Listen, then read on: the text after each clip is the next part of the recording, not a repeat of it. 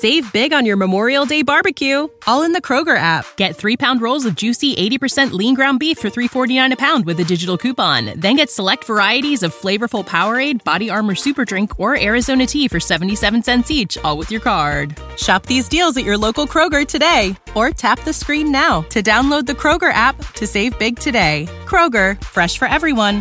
Prices and product availability subject to change. Restrictions apply. See site for details.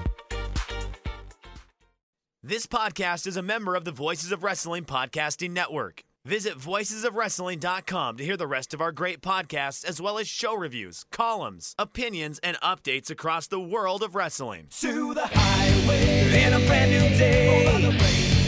Gotta let it go.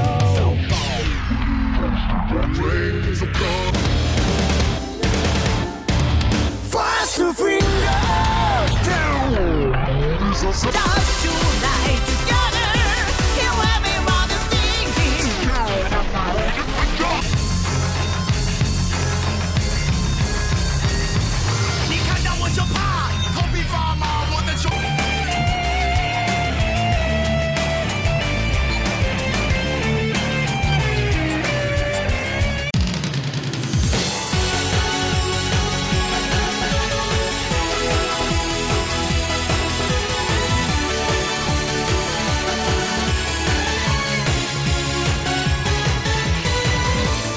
Welcome back to Open the Voice Gate for February 8th, 2022. We're members of the Voices of Wrestling Podcast Network. You can find us on the Voices of Wrestling Podcast Network feed or on our own dedicated podcast feed on all podcast platforms and applications. You can follow us on Twitter at Open Voice Gate. If you would like to donate to the show, click the link in the show notes. It'll take you to our redcircle.com landing site. You click the red box that says sponsor this podcast, and you can set up a one time or reoccurring donation. No obligation whatsoever, but we would like to thank all of our previous donors. I'm one of your hosts. It's your old pal, Iron Mike Spears. Joining alongside, as always, my co host and friend Case Lowe. And Case, what a week has it been in Dragon Gate for all these, for like the last 18 months of us saying, like, oh yeah, Korakuens are kind of feeling like they aren't what they were in 2016, 2017. Boy, have the first three Tokyo Korakuen Hall shows of Dragon Gate's year proved us wrong it made up for the entire, dare I say, sleepy 2021 that Tokyo was treated to, where a lot of those shows, especially in the first half of the year, were really uh, hampered by the curfew that was in place and we were getting main events that were going like five or six minutes long you know a few main events that didn't hit the 10 minute mark and you know it, you know obviously dragon gate's not a tokyo based company but they seem to put their most important stuff in Korakuen Hall for the most part and that just wasn't the case last year and something about that felt very off to me. It was hard at times to get into the rhythm of this promotion and this is one of the few wrestling companies where it seems like you almost have to ride their wave. And if you get out of rhythm with Dragon Gate, it can be really hard to to fully comprehend everything that's going on during the busy times of this promotion. And it just seemed like last year that Korakuens were more often than not a little bit of a letdown, where I'd be writing my overall thoughts and my reviews over at voicesofwrestling.com. And I would write, you know, it was a solid show, a lot of good matches. Young guys look good, but nothing worth going out of your way to see. And what we saw in January on the 12th with the crazy show closing angle, and on the 13th with some of the strong matches, and then once again here, these shows have become go out of your way to watch. These are newsworthy, these are important. There's not only great angles, but we're seeing the return of great matches in Tokyo. So it's it's a welcome return. I really missed the hotter angles and hotter matches taking place in Cork, and especially in the first half of last year. Towards the end of the year, they righted the ship, but but 2022 they have put their best foot forth, put their best foot forward in Tokyo. Yeah, and it's something that it seems like that after it seems like a decade or so where they've kind of have treated Tokyo like okay, it's a it's our big single month single show a month plays Tokyo, but we will do stuff elsewhere. And that really helped like pull out the stagnancy that we would see at times with Kobe Sambo Hall. Across of course you had Hakata Star Lanes, which was arguably the number two venue for the company on a monthly basis, going away in 2019. And then and then Osaka the Edion too, that's always treated like a big deal. It seems like that they are renewing a little bit of their focus towards Tokyo. Uh, they've announced two Korakuens for April, which is something that traditionally you we would have the two Korakuens in December. They added a second Korakuen in January in 2019 because one of them was going to be the Toryumon reunion show, and they stuck with, with it since. But it's something that we're starting to see more and more shows happen in Tokyo. I don't think this is something that's going to be a full force like Kanto expansion for Dragon Gate, but it's something that's nice to see because at least with uh, production and for international viewers, it's a it's an easier show to if you're someone that's going to watch one show a month. It's it's easier to watch the Tokyo full full production and English commentary shows than it, it, than to say like, all right, we got uh three shows coming up and Sapporo for it's an easier thing for someone to dip their toe into in a way. So it's nice to see that. Uh, so we will be talking about the February 4th Korakuen Hall show, but there were a lot of events that happened in Korakuen that are worth delving into first before we do our show review. And I think first and foremost, we need to talk about the new unit that was started in February 4th. This is the next heel unit as RED, after the exile of Eita, the last remaining original member of Real Extreme Diffusion. RE, RED is no more. Now the heel unit is Z Brats. Their color scheme is yellow with like caution tape, yellow color, a little bit of highlighter yellow in comparison to like the more goldenrod yellow i guess i would say case maybe more like I, I, I used to get like the 64 box of crayons growing up so i'm not un- unfamiliar with this c- color and we don't really have like a distinct vibe or anything like this and it later came out that the unit leader which is a little bit of a surprise at least for me is kai so z so red has ended and now we are in the era of z brats I can't relate to your crayon comparison. I, of course, was a stupid kid. I could not color in between the lines as a child at almost 23 years old. I still couldn't do that. So I, I understand what you're saying, but I don't totally understand your reference. But yes, yellow and black are these colors. They look like a million bucks. Much like you, I was surprised to see that Kai was the leader. Of course, he's the Open the Dreamgate champion, but their debut was entirely facilitated by Hyo and by SB Kento. They were the ones talking on the microphone. They seem to to be the visionaries behind this unit with these new colors, with this new name. And yet it is Kai leading the way, which I have no issue with because I'm sure as this unit continues to go along, we'll see ebbs and flows and power changes at the top at some point. I thought, I, I will say, I love this. I love this unit. I love the name. I love the colors. I was so surprised. Stuff I read on Twitter, stuff I read in the Voices of Wrestling Discord, and the Dragon Gate thread, which is objectively, and I don't even say this as the host of the Open the Voice Gate podcast, I think people in that Discord will agree the Dragon Gate thread is the best thread on that Discord. Lots of good discussions there. But I was so surprised to see people not into the Z name, whether it's too weird or it doesn't make sense or whatever their reasoning is. I, this didn't even phase me. Maybe it's just being too deep into Dragon Gate at this point. I think this is a good name. I think it's what people will remember. I don't think it's a dumb name compared to a Do Fixer or a Mad Blanky or a Berserk, the best unit of all time, arguably. Z-Brats is fine. This is one that is going to catch on with people. It's going to be easy to remember. The only issue, as Jay pointed out on commentary, is that it is hyphenated, which means you cannot hashtag it. Yeah, like I mean, come on. Oh, we're in 2022. You've had the renewed focus towards social media. You, you got to have a name that you could easily hashtag there. The the name doesn't bother me. Also, because if you say it really fast, it sounds like the Brats, which you know that kind of fits both Hyo and SB Kento's character. So if we're going to think about like what is kind of the overall gimmick of the unit, whereas like RED was definitely Eita's machinations. Berserk was about the strongest of the strong. Mad Blanky went through so many different iterations that it's kind of hard to think of an entire like unit theme there. It it, it works. Uh, the name, I mean, Dragon Gate does not have good unit names. Like nothing like jumps off your your screen and say it's cool, except for like the random like muscle outlaws. Like that sounds like a heel unit, not like Mochizuki Mochizuki Kanda because you had M two K. So like it's eh, I, think eh, I know Jay said this on Twitter as well. a lot of people's misgivings will go away after they get used to it. So I, I love the aesthetic. I think that going to yellow, even though, Case, I know you had a big thing against the color red, they've hammered the color yellow longer than they hammered the color red. So I'm all right with it. And it's something that, you know, I, I think we're going to see a lot of ebbs and flows just with who are in this unit and how things are kind of shaking out. It's still a pretty light heel unit, especially at the bottom end, I would say. So I, I think that Kai as a leader is just kind of weird because of this really felt like this was going to be SB Kento and Hyo's unit, even though they are the ones doing all the talking here.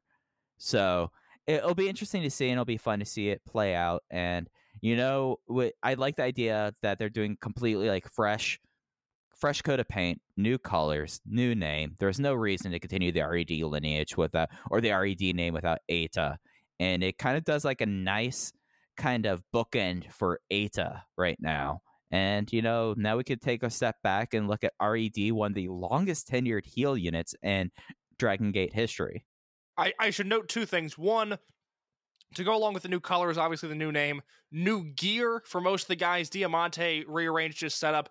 SB Kento I had I think he had ditched the red hat a while ago. Now that I think about it, I don't remember seeing him with that red hat for a while, but he has a leather jacket now. He already came across like a superstar. He's come across like a superstar since his debut, but now it's heightened even more. Hyo looks great. Kai looks awesome. I thought his gear looked tremendous, and maybe I was just so taken aback by him flashing people in the front row of Korakuen Hall during his entrance for the Dreamgate match, where I was perhaps a bigger fan of it than I will be in the future. But I thought he looked great as well. If you look at the Dragon Gate website, all of their promo photos are updated and they all look excellent. And if you look at the Dragon Gate website, you will notice one name who was absent from the Z-Brats lineup. And I think that's worth mentioning here really quick. Again, I reached out to somebody in Dragon Gate about probably two months ago now to get an update on Kakuta. I did not hear anything back. I have not heard anything since, but it is worth noting that Hip Hop Kakuta is still on the roster, which is very important to note. He is still listed on the roster page, but he is not a member of Z-Brats. What do you make of that?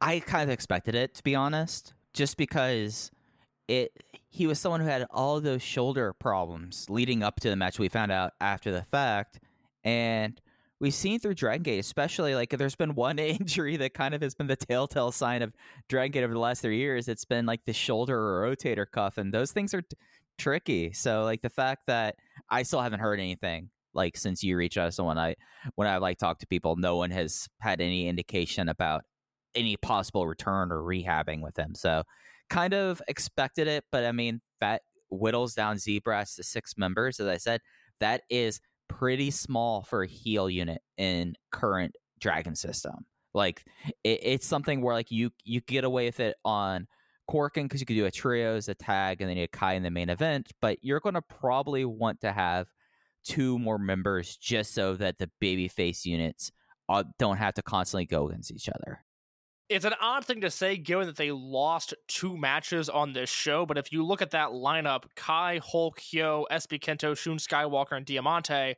there's no obvious loss post in there. So they could certainly use a seventh member who was there primarily to take falls. Now I look at the names remaining on this roster and I, I, boy, I just don't, I don't know who would make sense and who I would want to see it there because we very quickly move past, you know, Ultimo and Dragon Dia and Yuki Yoshioka and Eita, guys who have no business being in that unit.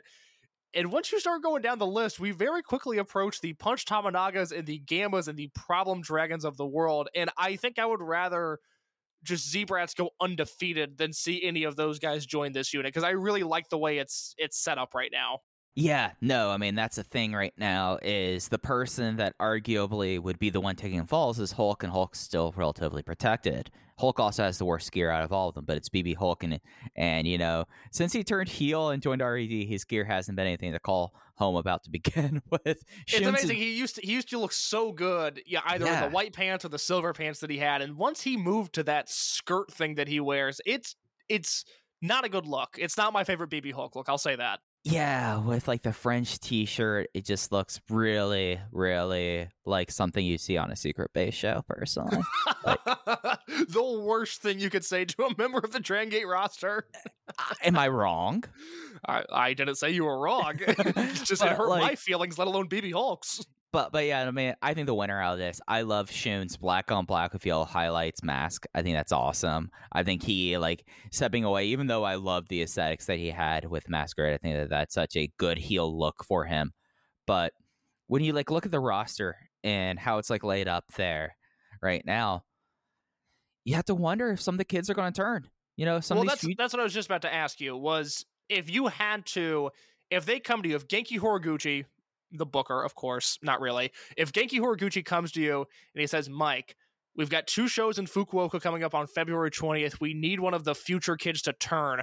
Who are you putting in that spot?" And I, mean- and I will be generous. I will also include Strong Machine J if you'd like. I mean, Strong Machine J. I mean, that'd be a real indictment of his career if he ends up being a lost post right now. So, uh, uh, thanks for the offer for Strong Machine J. You know, I think I, I'll take it under advisement. Uh, but you know, I mean, I think Fuda, like, he needs something. I- I. It does not seem like that he's going to really like. I thought that like after last month's Korakuen shows, he would be like a good person to be like, okay, uh, Okuda and Benkei take him under his wing. He goes and joins high end. It uh, makes high end six, and now they have someone other than Kagetora who could like drop falls. Like that's what I saw for him. But out of the future kids, I mean, Shoya Sato, it just like with his age, like unless they're really like going like, okay, we want to get the heel run out of the way, so then when he's in his thirties, we can turn him baby face. Food is the only one that like really lies lines up. I think Fujiwara is someone that they're going to probably end up either in the uh, Doi House of International Hot Boys or will be just someone on the babyface side. Hayakawa, I mean, geez, like unless he just becomes like an absolute like sleazeball, I can't see it for Hayakawa. And the Hashi brothers, like that'd be a great way to fill up numbers. Is the you suddenly get a young heel tag team? I just see it seems like that. Like I think the Hashi brothers kind of I see them going along with whatever Eita's doing in some way. So Hmm. I think Fuda makes the most sense. Secondarily, Hayakawa. My Galaxy Brain idea are the Ahashi brothers. Uh, who are you thinking out of the futures class could flush out this unit? Fuda makes the most sense, and it would it would be twofold because you could also you have a built-in program with high end there and his continued rivalry, I guess we'll say now with Ben and Akuda, which you know, like I've talked about since high end first launched. Outside of Yamato versus Kai, which was a feud that certainly served a purpose but didn't exactly light my world on fire, high end has largely been without direction as a unit. You could point to RED versus Masquerade, and you could look at what Natural Vibes was doing, fostering the young talent underneath. High end has always just been guys there, and I would love to have somebody in the heel unit, other than, of course, Yamato versus Kai, that has a direct issue with them that they can build on future shows. I, I also, and I've got a lot to say about Hayakawa in this. I'm sorry, not Hayakawa, about Fujiwara in this episode it's a good thing that I'm not booking Fujiwara right now because he has he would be my pet project to such a degree where I just would want to see what he could do. One month I'm going to want to see if he can be a heel. One month I'm going to want to see if he can be an underdog babyface. One month I'm going to want to see if he can wrestle like the ace of the promotion, even though he just turned 20 years old. There's so many questions I have about him right now, and they're all rooted in positivity because I think his potential is unbelievable. I I could see him being the one just because he's he's ready. I think he's ready for elevation. I think he's ready for a new spot. This would give him another tool in his arsenal, something else that he could excel at rather quickly, I believe. It's not the most uh, natural pairing. Again, we both went to Fuda first, but I, I think Fujiwara as a heel at this point would be very, very interesting. And then Hayakawa is the other one you could very easily follow the Kotoka uh, Blah era heel run with him, give him an outlandish gimmick, make him an outlandish character, and have him pick up a few wins here and there. So again, I go Fuda. I think Fujiwara and Hayakawa in that third place position. I would keep the Hashi brothers as they are right now, and it's you. You put that in my head. Sato is going to have to have that in the same way that Ben K joined RED just so he could later turn on RED. It felt like that was all placeholder stuff. I think Sato is probably going to have to have that run at some point. I just don't want that run to be now. Yeah, and, and, the thing about Fujiwara is that like he is the one person, and as we talk about the shows and about the digest stuff from this last week, he is the person that they have taken the uh, training wheels off of. so, so it's clear that they have more faith in him than they do for like Fuda right now, and I think that that's just apparent for if you're someone who just like has watched them for the last two and a half months. It's very clear they debuted on the same day. One person is so far ahead, ahead of him there Sato. I mean, like the thing about Sato though, because like you're right, like they just need to plug him in and get over with because of his age. I just, I don't know if you want to have him come in there in that role. You kind of want him to be elevated a little bit before that turn. Like well, they, they just reestablished him as a face by not accepting Don Fuji's handshake and not wanting to team with him. Which, uh, well, I guess I took it as a baby face move. Maybe some people would take it as a heelish move. I took I it as took... heelish. I did. Oh, really? That's okay. Well, that's fascinating. We'll we'll get to that then because I thought that was kind of reaffirming his stance as a baby face, not being uh, seduced by the evil ways of Don Fuji. Are they evil? I, I think that depends who you ask, Mike. Yeah, that's why I that, that's why I thought that was heelish. it's Don Fuji should be Cody's wet dream as a wrestler. Don Fuji is the perfect tweener. Shades of gray Don Fuji, brother. Fujiism is alive and well in Dragon Gate.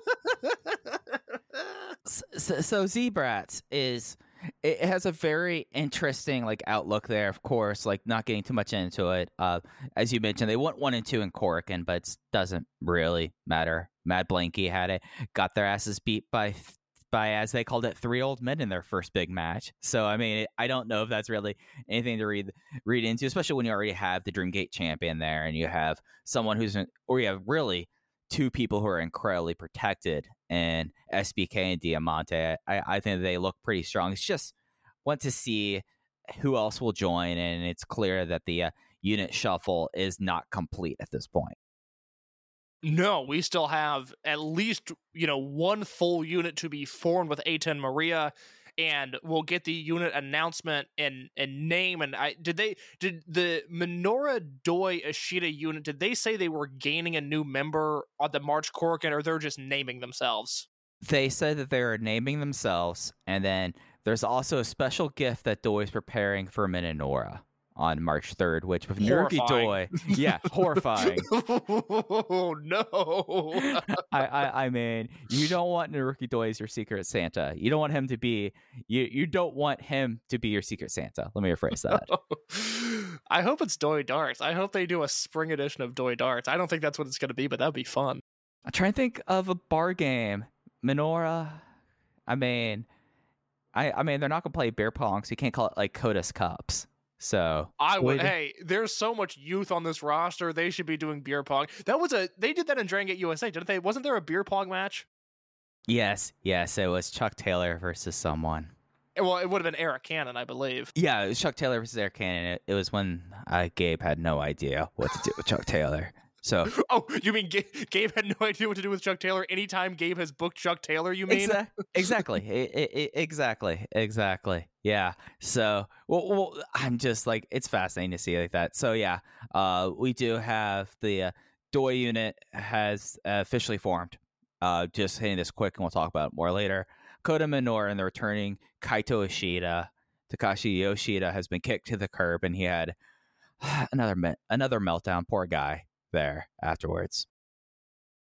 Yeah, I uh, do you want do you want to get into the show now? Do you want to talk about RED first? Do you want to talk yeah. about Takashi Yoshida? Sorry, yeah, let's talk about RED first. So this concludes RED. They lasted from Dangerous Gate 2018 until February 4th. Heel unit wise, I think that stacks them third with uh Crazy Max and Mad Blanky, but boy, is it an interesting unit to talk about. Whereas with Berserk, there's really like, okay, it's Shingo Takagi and and Doyama. Antios we don't talk about. There's a lot of interesting things to talk about with uh, RED with it concluding. I arguably the most decorated heel unit in Dragon System history, I would say. they ended up with three Dreamgate champions by the time things were all said and done, and I can't imagine another heel unit that did that. I mean, uh, Blood Generation, not really. No, I'm 'cause just it was it, it was Shima and Kishiwada. Right, but Kishiwada was quickly into Muscle Outlaws there. Yep, Uh, yeah. uh real hazard you had both uh you, you had the you, you did have uh, yamato and then you had shingo but they immediately turned on shingo and he turned babyface. Deep drunkers deep drunkers was not here for a long time. They were here for a good time case we don't need any comment added onto that. And notoriously no Dreamgate champions in Deep Drunkers. hey uh, Kenichiro Arai was focused on more important things at that point. Uh blood warriors of course was just shima and then uh Mad Blanky, you had Yamato, really. So yeah, no, most decorated, at least the top line. Every belt was captured there. Um, mold, uh, you had a King of Gate winner out of Eita, and you just like take a step back with it. And if there's like a unit that embodied the OWE post OWE Dragon Gate, I think it has to be RED. Yeah, so they have the three Dreamgate champions. They have Kaito Ishida's Brave Gate run, which I think we both agree is one of the best runs with that title of all time. They have the Big E tag team run, which is something that I want to I want to talk about as we kind of dissect what this unit was. That was a brief but very important tag team with Big R Shimizu and Eita.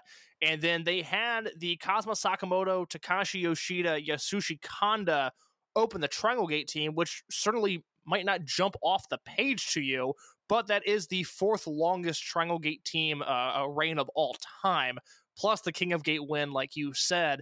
So yeah, this is this is a decorated unit, and, and they're exactly that. They represent new Dragon Gate. They existed. If you take away the nine god awful months of Anti of, of Antios, they exist entirely in a post OWE world. They have a lot of different eras to look at. You know, this is a unit that, like Mike said, they debuted September 24th, 2018. Their first match, Ben K, R Shimizu, Takashi Yoshida, Yasushi Kanda, and X, who turned out to be Kazuma Sakamoto. And they defeated the full fleet of Natural Vibes 1.0, Horiguchi, KZ, Yokosuka, Punch Tamanaga, and Brother Yashi. A week and a half after that, Pac debuts and uh, teams up there to oust Shingo Takagi from the company. You have Pac winning the title on December 4th, 2018 against Masato Yoshino. And up through that summer, it's really interesting to look back at that time period because you have the Pac led RED when he's in Japan, and then you have the Eita led RED when Pac is away. And at the time, and you know, we'll talk about it more about how excited I am about Eita's future here, but at this time, start of 2019, I was so down on Eita as a main event guy, as a top of the line star, as a heel.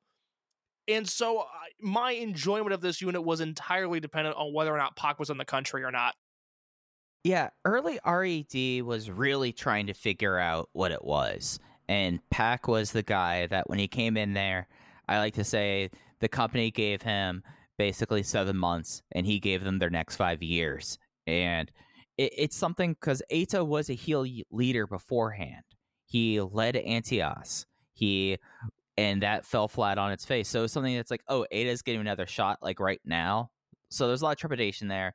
The whole X is Kazuma thing was something that was laughed at initially, and then Case, you were right all along there, and it was something that like also up until really when Pac was touring full time, Eita was embroiled in the Brave Gates feud with uh, Dragon Kid, which we both are ma- were massively down on, and it was something that's like the main event of Final Gate 2018 was the Mascara contra uh, Cabellera match that was fine. It finished the feud, thank God. And then yeah, you, you had like this time where it was like Eita still as Brave Gate champion, Pac was when he was around was doing these excellent matches, and the rest of the unit was kind of finding its footing. And really, like you look at uh, the end of Pac's run, so Kobe World 2019, he drops the belt to Benkei, who was turned on at Dead or Alive 2019, and uh, but then you really get into the fall and winter, and you have the the uh, masked demons, and that really kind of became the thing where I feel like that RED left its infancy and became like this new stage there where you had people such as uh, Kaito Ishida and BB Hulk join up at the end of 2019, and they entered 2020 at such a strong place because they had these turns, and you had such like a bulwark there because you had Hulk who added some credibility. You had Ishida who was coming in as one of the more popular guys in the company soon after winning the Brave Gate in his hometown, turning heel on Maximum. And that was such a heel, huge deal there. And you kind of had like the rise of Diamante happening all the while. And it just became like something that I feel like that through the fall of 2019, that was really where they got their sea legs. Yeah, that's where they start to find themselves, and at least to me, created a more palatable unit because the spring of that year, it's Eita and it's Kanda and it's Yoshida and it's Ultra Sleaze Shimizu. And it's this very sleazy, very dirty unit who certainly is able to get across their heel tendencies because of the promotion that they're in, because of the way they acted. But it, it, it wasn't really lighting my world on fire. And then once Ben K turns, obviously you have the near perfect build with him and Pocket World. And you come out of that, and now they're down a leader. Now the ball is back in Eita's hands, and he has to do something with it.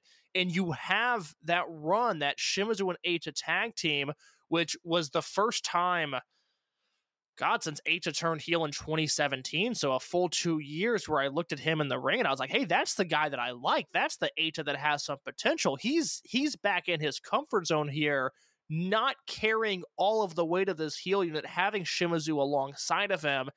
And then, you know, the fall of that year, they they have the stuff with Ultimo, which I don't I don't love. I would like to revisit it now now that I'm more comfortable with Ultimo's place in the promotion, because like I've talked about, when when Ultimo came in and they announced that he was going to be a full time uh, roster member, I was sweating bullets because we weren't sure what Ultimo we were going to get. We weren't sure if uh, if he was going to be the cool old man that we got, or if he was going to be an egotistical madman. And of course, we ended up getting the cool guy. But you know, we're looking at Ultimo versus the top heel in the company at the time, and I remember being really concerned that Ultimo was going to pin this guy in the middle of the ring and just you know dust his hands off and move on, and, and we were going to be very quickly into a downward spiral. But like Mike said, once the masked demons come into play, and once Ishida turns heel, he was such a vital part of just figuring out what RED was, which was a little less sleazy and a little more ass kicking, and they really needed that. And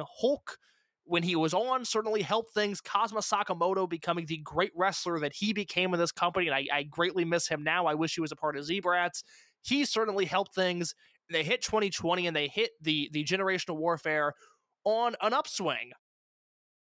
Yeah, and it's something that like not to relitigate uh COVID and everything like this. It, it, it's just something that like it, it's a shame that a lot of RED's best stuff came in 2020 when it was behind closed doors, and then it was behind the crowds that we live in right now. Because you ended up you ended out 2019 with Hyo joining because he was pissed off about uh, Keisuke Okuda joining Mochizuki Dojo, and but then you really started to add people towards the end of 2020 after Eita wins the Dream Gate at Memorial Gate 2020, after winning the closed door King of Gate. And that was when he became very clearly the guy. And in quick order, like closing out the year, you had Kai turn on Yamato at Dangerous Gate 2020 in the cage match. You then had SB Kento join the unit and win the Triangle Gate in the same day in November and then you ended out the year with Hip Hop Kakuta joining the unit. So you really, at that point, you had the real youth revolution happening there, and it led to what I would say is the crowning achievement of RED, the biggest moment of their tenure, winning the three-way generation war at Final Gate 2020 when RED under SB Kento basically power with the assist Hip Hop Kakuta ended the uh, Toryumon generation and in an elimination, no DQ, loser must disband match. And what both of us have as the most recent five star match in Dragon System history. I was gonna ask what you think the the most defining RED moment is. Are you gonna say it's that unit disbands match? Easily so, because even though there was the uh, the Ben-K versus Shun Skywalker Dreamgate match happened right afterwards. Like the indelible image in my head left by Final Gate 2020 is RED on the ramp celebrating after defeating uh, the Toryumon generation after SB Kento nearly, uh, I mean, practically unmasks Dragon Kid during the last five minutes of that match. Yeah, there there's a few different directions you can go with it. Obviously, you can point to Pac's Dreamgate win, which was a giant moment, and in a moment that the company so desperately needed just to have continued stability at the top of the card after the OWE split. They give the belt to Yoshino, which is the right move, and Yoshino guided them along for a little bit, kept it nice and steady, and then Pac got the belt and, and just took off. And he had the KZ match, and the Dragon Kid match, and the Ben K match, and you know, Pac is one of the best wrestlers in the world still. It, th- things very much worked out there. You have the Eita Dreamgate win, which I, you know, I personally find incredibly interesting to look at because we talked all of of May and June when they were doing those empty arena King of Gate shows. We would come on this podcast every week and go, Kaito Ishida's the guy. Why are they not pushing Kaito Ishida? I'm so sick of Eita in this spot. You know, I, I I specifically was looking at Ishida as one of the next guys in this promotion. I think his current spot now is really interesting to look at, and we'll, we'll get to that in a little bit. But I was not sold on Eita as a Dreamgate champion. I didn't know if he could do it. I didn't know if he would rise to the occasion. And then he and Naruki Doi went out there August 2nd, 2020, Memorial Gate in Wakayama, and they had a goddamn professional wrestling match. One of my favorite Dreamgate matches of all time. And whatever negative things I've said about Eita, he will always have that against me. That match was unbelievable. He was otherworldly in it. And that is a high point, but none, none of those moments are higher than that unit disbands match. I rewatched the finish today because I, I came across a video of it, and the last minute of that match is essentially the Dragon system summarized as to what they do best. They have this finish where they go for the lariat spots in the corner, RED first, Toryumon generation counters. SB Kento is taking these lariats. Who's the last person in line? It's Konamama Ichikawa. SB Kento boots him, goes for a lariat, he swings and misses. Ichikawa hits the Inabauer German suplex, and it's insane. It's one of the best German suplexes I've ever seen. It looks like Dragon Kid is going to get the win. He goes to cover Eita. One, two. Eita distract or picks the referee up, stops the count, and then super kicks him and hits him with a metal box, and that gives SB Kento the opening he needs to hit the SB shooter and make Dragon Kid tap out. It's everything they do well. It's the run-ins, it's the storytelling, it's the it's it's just so good, and it's everything this promotion does, and it's summarized into one minute of this amazing half hour no DQ unit disbands match. And when I think about RED, the image that comes to mind is after that match, those guys on top of the ramp at Final Gate in Fukuoka, and they're all standing tall and they're all standing proud. And in that moment, God, they were so good. That that end of 2020 run is such a special time when you start to see Hyo come into his own and SB Kento take off the way he did. And Eita was there and he was doing good work. And you had Diamante and Sakamoto and Kakuta. And that that was a special unit right there. Yeah, and that's not to say that 2021 things really kind of fell off for them because they were in, embroiled in the overall Masquerade versus RED feud, which is going to be something like I'm not putting this on the whiteboard case because we'll get erased too many times before then, but like 2026 might be a time to do the rewind and rewatch Masquerade versus RED because it became the storyline of the other than Masato Yoshino retiring became the storyline of the year was all the various machinations. You had all of RED gunning for Shun Skywalker in the Dreamgate.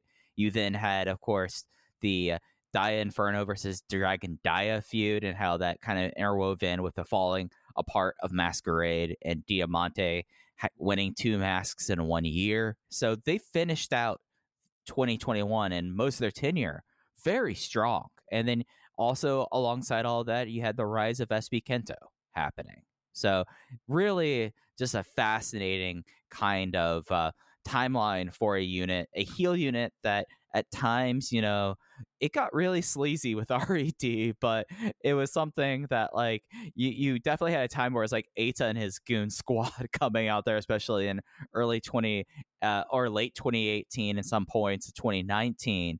But something that like when you like look at the unit, you have to look at the fact that in the unit must disbands match, you had all those wrestlers under the age of thirty there for Red there going against the oldest people on the roster and just like the the true generational change happening in the ring and how it played out for their last 13 months after that. Yeah, to to add on to that point, their 2021 was phenomenal and we should mention at some point in this podcast that Masquerade is officially done. And we talked about how Minoura gave the interview where he said he was leaving. Dragon Gate was still recognizing them as an official unit. Of course, our 2022 primer is now woefully out of date, and we will be updating that. And the goal, and I and we have to get with Rich to figure out the best way to do this, but the goal is to update that in relatively real time going forward. So we'll have yeah. a Z-Brats bio, Z-Brats bio done hopefully very soon, and then we'll add on with Doi's unit and Eita's unit and everything else that comes along you mentioned it. You you you glossed over this crazy moment, which I did too. I wasn't even thinking about it. They retired Masato Yoshino, and that was in 2021. On top of all of those great Masquerade matches, which I was going to say, you know, at some point we have to talk about Masquerade and that unit coming to a close. But when you talk about Masquerade's history, it's all just what they did with RED, which is a compliment to both units because they worked so well together. Yeah, yeah. Um, I, I, I guess I glossed over Yoshino. I didn't mean to, it no, something... it's crazy. I did. I wasn't even thinking about it. Like, oh, that's right. And BB Hulk just kicked the shit out of Masato Yoshino in his final match. That was a pretty big deal, wasn't it? Yeah, yeah. It, it it's something where when like you like look at this, and I think Masquerade kind of was the foil now that we have a little bit of distance. And really, when we talk about Masquerade, I made the comment to you in a DM today. This was like, I, have been watching a lot of Below Deck lately because I like having dumb TV on. And it's something that I find the yachting world kind of fascinating in a way, but it, it, it, is like some of like the most tropey reality television because you get the breakup that happened that's really starting to happen in one episode and it takes a whole month for it to kind of play out on the reality show. And that's kind of what happened with Masquerade. Like Masquerade pretty much was dead the moment that Shun Skywalker shoved Dragon Dia. We just kind of were waiting for them to officially take the pulse and say the time of death. Yeah, I, I mean it, it's weird because they extended the life of Masquerade for much longer than they had to, but I'm also surprised that it ended as soon as it did. It it seemed like this was one of those things they were going to really arguably overcommit to, and we'd still be dealing with this in the spring. I'm happy with the way things ended up. Uh, Masquerade will go down as one of my favorite units of all time. If not, if maybe not a top five, but certainly a top 10 unit. They existed for just over a year. Their whole deal was they had good matches on every show. I mean, that's that's what it was. Skywalker was one of the three best wrestlers in the world last year. The best wrestler not named Kenny Omega or Bryan Danielson. I've talked at length about how I think Jason Lee is the best junior heavyweight in Japan. We saw Kota Minoura go from guy with a lot of potential, guy that could be a star, to guy that is a star. We saw Dragon Dia completely transform who he is, and now he's hit the ground running in his new era. And La Estrella, we both run hot and cold on, but we'll probably look back on La Estrella's career and go Masquerade was his best fit, which is perhaps a backhanded compliment, but when Estrella was on in those Masquerade multi man matches, he was outstanding. Yeah, and, and I think it's something that like Masquerade, I think when like we look back in this with some more hindsight, really was the launching post for Dia and Minoura. If you really like want to boil it down to, I mean, not getting too much in the Korakuen show, but I noticed that all the fan and signs half of them were could have been in Minoura signs. like it's something that like he is a definitive star, and then Dragon Dia now is at a point that it's almost ridiculous. Like us thinking three months ago there was no idea, no way that he's going to lose the mask. He is the heir to the dragon legacy. They can't unmask a dragon in this company. Now he's become like his own man and has his own neat thing. It, it, it's just something that like we look at Masquerade basically existed for a calendar year, was formed in December of 2020, concluded officially on February 4th. But it, it, it's a story about them, and it was something that we should have kind of like solid tell the fact that they kept on going back to RED stuff that it was not going to be a long time unit. Like there was never like masquerade versus natural vibes other than like random outpost matches or the same with high end. But that you like look at it, it as you said, provided the runaway of Shun Skywalker to have one of the best years in all of wrestling in 2021. Jason Lee just being the most nails wrestler in a roster. Like if Jason Lee's in the match, I know it's going to succeed. And La Estrella, I mean, we've not seen anything of La Estrella since they really broke up. So it'll be interesting to see like what it really did for him, other than it might have actually have ended up him being the third on a Triangle Gate team and him being around these other four guys might be his zenith, but will but it remains to be seen. Let me ask you this because I have a specific answer in mind. It was the first thing I thought of, and it's the I think the best thing they did as a unit. So, not counting Skywalker's Dreamgate defenses, what do you think is the essential masquerade moment? I think it was the fact that they that they swept uh, the uh, the Triangle Gate matches at Kobe World and Speedstar Final. Probably. Oh, interesting. Okay, that was not where I went with that, but that is a that's a good pick. I had that's that's good because they they what they beat Red and then Aganisu, right? And both those matches Correct. were really good. Yeah. Yeah. Overachieved what those matches could have been. Yeah, that Aganisu match, I was nervous going into that weekend that things were going to go differently in terms of quality and in terms of the victors, and that ended up being the best case scenario. That's interesting. That's a good one. I did not think of that. My mind immediately went to the October Korakuen show and defeating RED in that all out war five on five uh, series of singles matches where Skywalker beat Dia Inferno, SB Kento beat La Estrella, Diamante beat uh, Dragon Dia, and then Minoura beat Ishida. And then there was that phenomenal closing stretch between Eita and Jason Lee where Jason Lee ended up going over. I, I really, really liked what that match was. Yeah, that was such a cool match to have. So I, I I'm totally with you on that. But it's going to it's something that like with RED, I feel like we ha- we can stay what they are now. I feel like Masquerade is something that, as I mentioned, we're going to take a step back in a couple of years. Be like, all right, let's look at what Masquerade did to propel these guys' careers. Yeah, I, I have nothing but warm memories attached to them. I, I loved what they represented. I loved the people that they elevated because I think those are some of the best wrestlers in the company. Masquerade, like I said, if it's not one of my five favorite units of all time, it's certainly in my top 10. And, you know, when they debuted, I thought they would be a fun addition to the roster. I thought they would provide good matches, but I never uh, would have imagined they would have as consistently hit the high points that they hit as they did. Yeah, especially for a unit of five kids and goofy masks and cloaks. You know, I mean, the aesthetics of this could have really like backfired on them, and instead they had some of the. Uh, they were the story of 2021 outside of Masato Yoshino. So I think it's very special, special to say. I look back. I'll look back at Masquerade fondly, not just for the masks matches, but also because I did get a Masquerade Dragon Gate tracksuit. So I, I will have that deep purple tracks font. Tracks I don't, wait, hold on. I don't think I knew that. I oh, yeah. I don't think I don't think I remember that purchase. Have you posted a photo in you of you in this? I've posted photos of the tracksuit. I mean, post photos of me in the masquerade tracksuit. You know, the, the, the, that's something I save for my special people. You know, like that's a romance. oh, it's it's your equivalent of the Gran Hamada poster. You know, when a woman sees that, it's on. right? Yeah. I have to say, damn comfortable tracksuit. It's the fancy I, one. It's the fancy one I own. I, I'm I'm just saying, like we're we're approaching. Well, I, I I don't say we're approaching a certain number. We get more and more followers on the at Open Voice Gate Twitter account every day. Full body masquerade tracksuit pick might help us out a little bit. I think the algorithm's gonna like that. I think some people are gonna find our podcast that way, Mike. I'll say this: a thousand followers, full body masquerade tracksuit. tell your friends, tell your family. Come on, people at Open Voice Gate. Let me see it. Support for Open the Voice Gate comes to us by HelloFresh. With HelloFresh, you get farm fresh, pre portioned ingredients and seasonal recipes delivered right to your doorstep. Skip trips to the grocery store and count on HelloFresh to make home cooking fun, easy, and affordable. Case, that's why it's America's number one meal kit. Yeah, I can't get enough of this stuff because HelloFresh saves time and stress. Their convenient, contact free delivery right to your doorstep is so great for home cooking with the family or perhaps a studio apartment of one. The recipes are easy to follow and quick to make, which is great for me. I am a moron I did not know how to use a stove until I was about 19 or 20, but I don't need to worry about any complicated instructions because HelloFresh tells me exactly what I need to do. They cut out the stressful meal planning and grocery store trips. I hate the grocery store. I get lost. I go to the same store. I've been going to the same store for over a year now.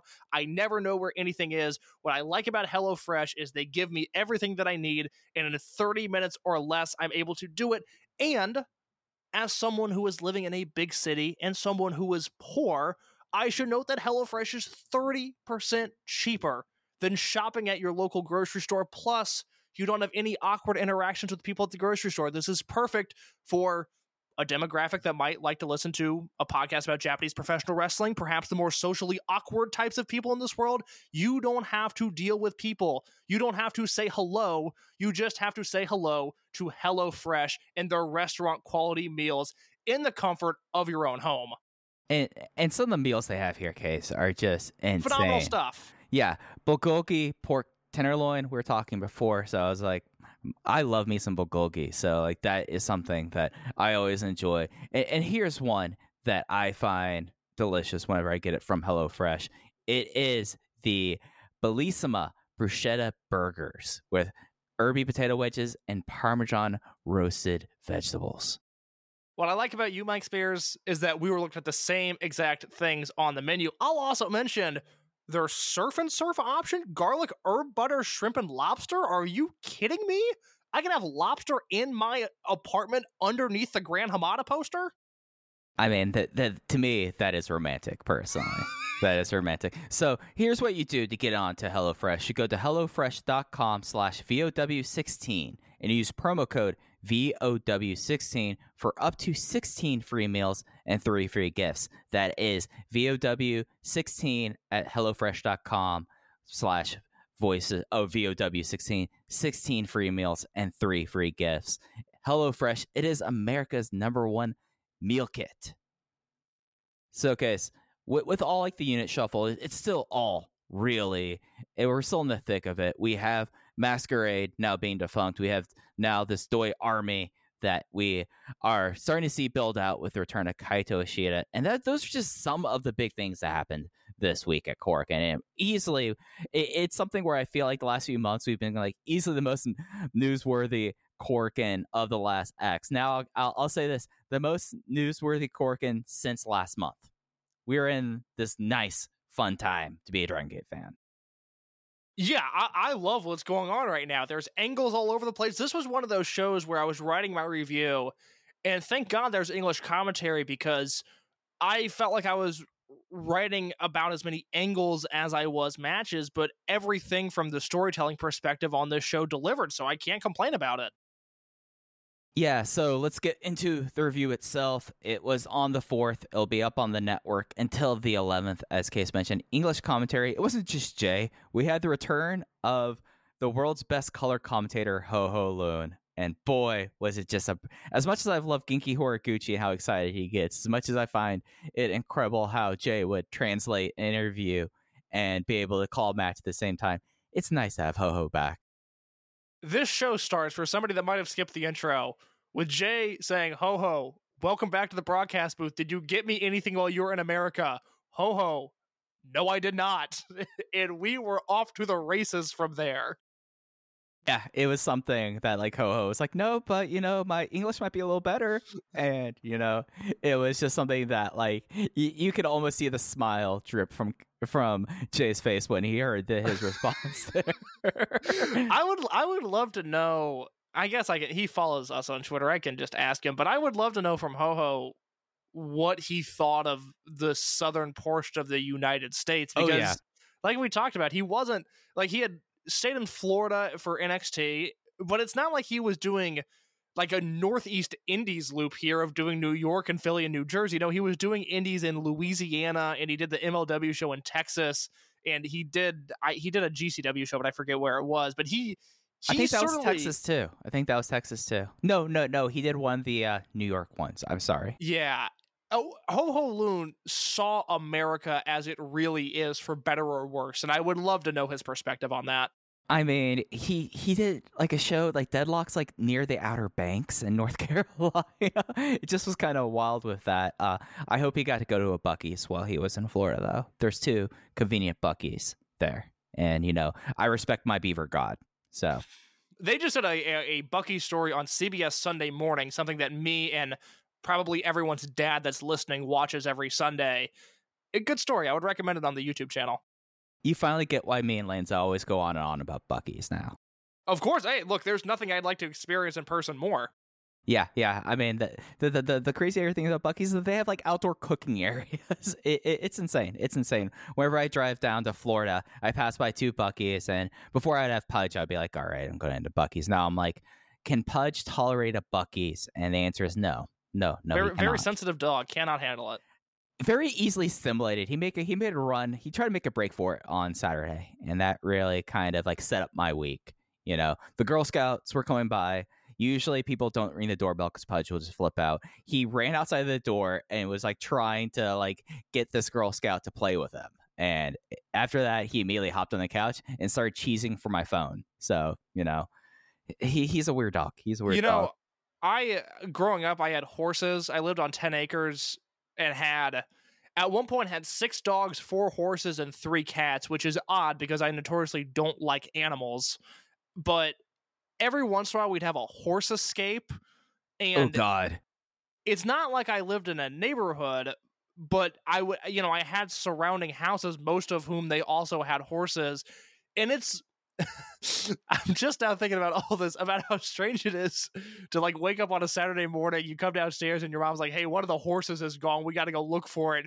And then you and like six adults that you'll you've never seen before and you'll never see again are just driving through the streets of Indiana looking for your horse. That's a weird moment that I that happened multiple times and I'm just now coming to grips with that. Hey, hey, you know, it's something that I had a friend growing up that lived on an operating ranch. We always decided we're not staying the night at his ranch because we knew we would have to go like mend fixed fences. You know, there's just weird things that just randomly happen. I wonder if Ho got to see a horse. just wondering. Just wondering if Ho did. But but as the show got underway, we had the rebrand of RED into Z-Brats, and Jay pointing out that you have to do an underscore on Twitter when talking about Z-Brats because you cannot use a hyphen. And that led us into our opening match. It was the Open Twin Gate champions, Dragon Dia and Yuki Yoshioka, in a non title match against Young Vibes, UT and Jackie Funky Kame. Yoshioka won with the Darkness Buster immediately going into the Frog Splash on Kame.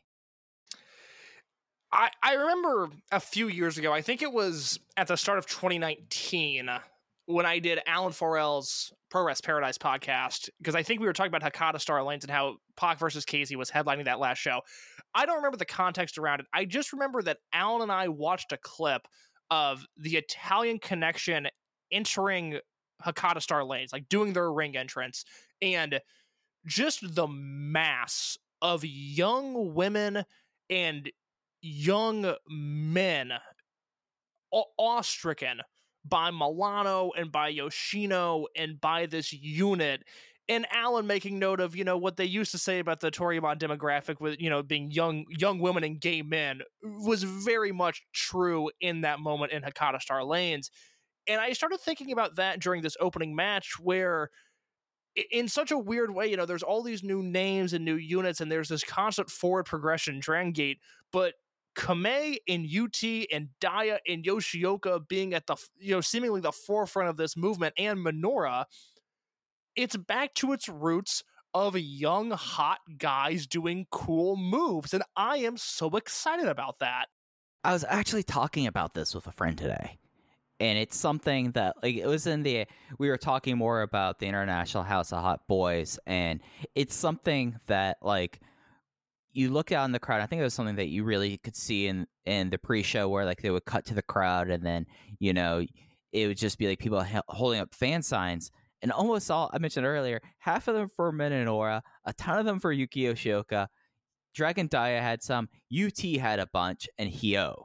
So like they are starting to do this, and I think it's something that they are going to try to reappeal, uh, try to appeal again to the younger female demographic. That in a lot of ways went over to New Japan of how New Japan kind of stole how, what what the Dragon system did for 15 years in a way, which is kind of fascinating because because that's such like a shift from the first Gong Kids of Over Generation, where in a lot of ways it was the the kids of the teenagers that were there in 1999 and 2001 out there for that. So it's really fascinating, like having like these four guys open the show. I mean, of course, having the hot match put on YouTube. So if you're not on the Dragon Gate network, it is available on the Dragon Gate YouTubes.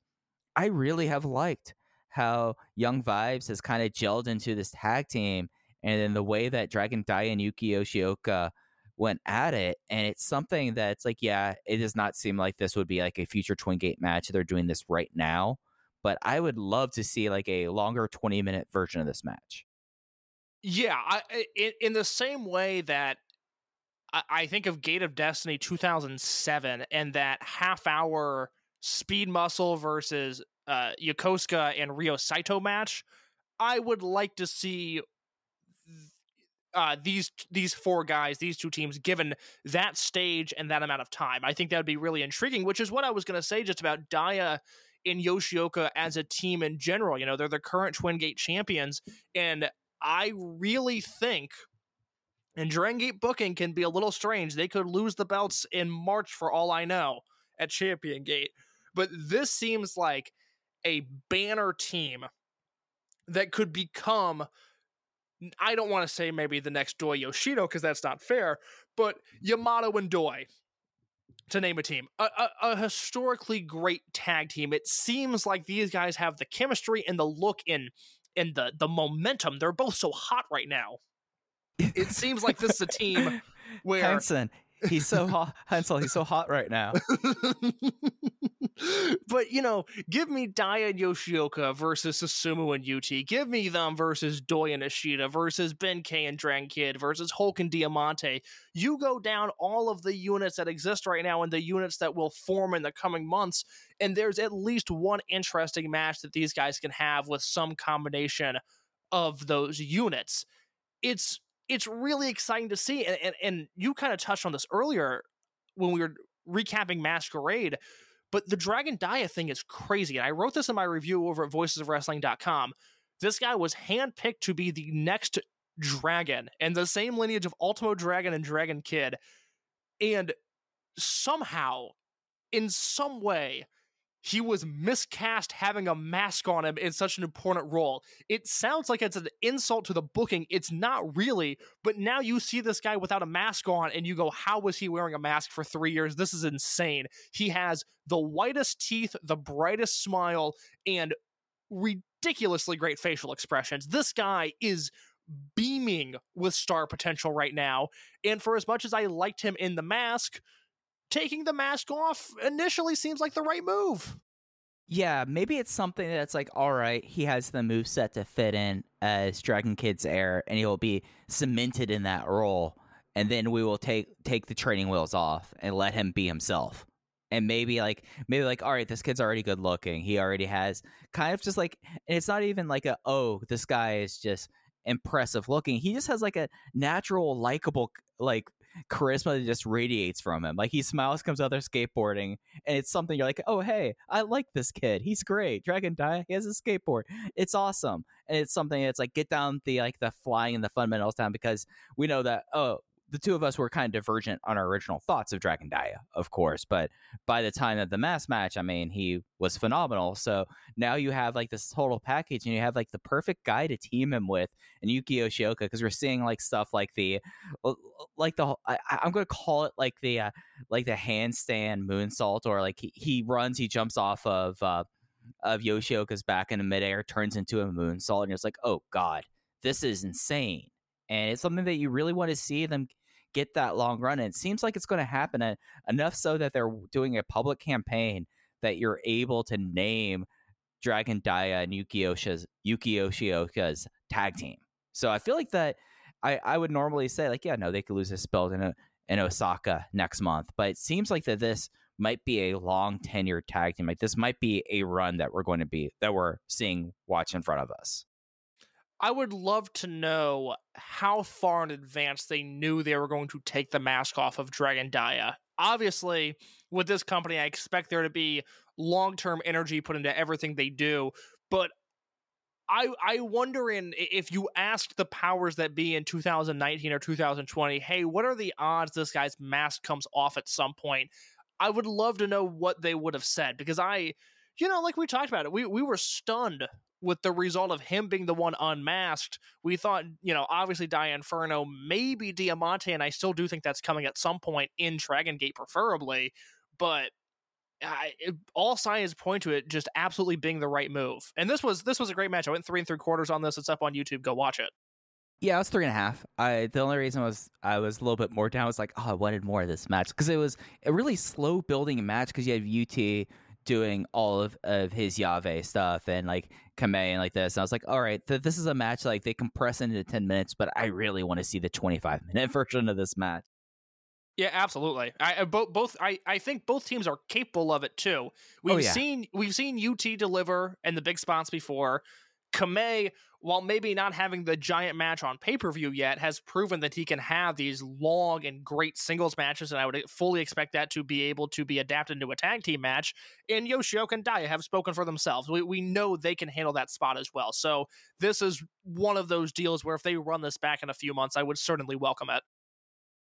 The second match on the show was the was the only non-title singles match on the show. Case talked about this earlier. Don Fujii versus Shoya Sato. Don Fujii won in five minutes and 23 seconds with his ultimate finisher. We got a nice German suplex on TV for like the first time in what feels like years. And I thought that this was kind of interesting match. It's something where like Sato has the presence, but there's certain things about Sato that I'm like, all right, you're still two months in. You need to work this out here. But it was a really compelling. Don Fujii beats the crap out of a rookie match. Yeah, it, I, it's how long was the match? Five minutes. Five, basically five and a half minutes. It's weird to say this about a five minute match, but the first half of this match is so much better than the second half. Uh, when, when they start the match and Fujii throws his pink Dragon Gate crew neck at Sato and Sato throws it back and they go into their their initial brawling, I was fully expecting to have this wind up as a spreadsheet match. And as the match went on, we saw Sato, I don't know if exposed is the right word, but we saw the holes in his game become more and more apparent. He's able to take a beating, but it, lost its its it lost its luster the longer it went on. Up until that finishing spot where Fujii escaped the cross arm, break, arm breaker and hit the nice German, which was a very, very nice German. Yeah, the headbutts suck.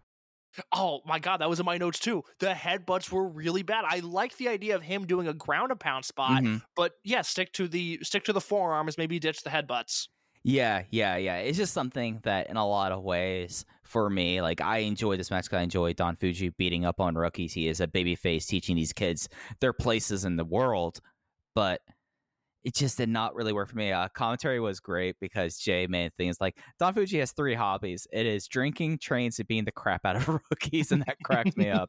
True that's how that's how I'm trying to approach my shoot job also because that just that would help me out in life. Case, are you a train fan? Oh, dude, I'm a public transportation nut. I love the stuff. I can't get enough of it. I love trains.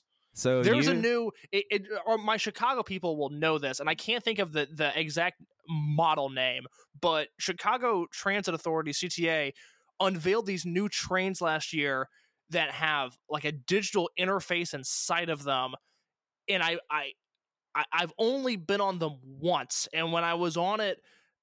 I, was seeing a girl at the time who also I- I don't know if she had an interest in trains, but she told me she had an interest in trains, so I talked her ear off about it. But I was like taking photos inside of it. I showed her videos when I got home from work that day of like, hey, like look at all of the features this train has compared to the old ones that that we normally ride. Like this is the greatest thing ever. There's also these new electric buses in Chicago, and the one that I take to work, d- there's not an option for that yet. But I am fascinated by the electric bus, and I. I I should probably go out of my way to ride one at one point just to say that I have. But yeah, I'm a huge train guy to answer your question, Mike. No, I respect it. I respect it. You can, uh, you and Don Fujii and Raku now have something to talk about. You know, I mean, if if you ever find yourself in the same place with Don Fujii and Tokyo Joe Joshi Pro Wrestling's Raku, you, you you got conversation there. I would love to see that scenario play out. so after the match, Don Fujii offered to team with Shoya Sato. He earned his respect. Sato immediately refused it. Don Fujii was so stunned that he froze in place, basically for two minutes, and then went to the back selling the cross arm breaker. So, like I said earlier, I took Sato uh, turning down Don Fujii's partnership as a babyface move because I think, to me, Fujii's leaning heel in this feud. I mean, he, is it heelish to do things in your nature? He doesn't know better. that's He's boy, been that's doing- a that's a really been- thought provoking question. He's been doing this for at least 18 years. I, I'm sticking with Sato's the babyface here, and I I like it. I think the easy route would be for Fujii to beat the shit out of him, and then for Sato to want to team with him. I like that for now. They're keeping them separate. I think that's smart. Yeah, no, for Sato, I mean, really, for the the fact of just the general just circumstances around him being older, him also immediately, at least in his hometown, being an immediate star, and the, their attempts into the Hoku. You don't like as much as I love Don Fujii, and I sincere, I have a deep appreciation for Don Fujii. You just uh, like for Sato, like him teaming with him slows him down in his progression. You know. Completely agree.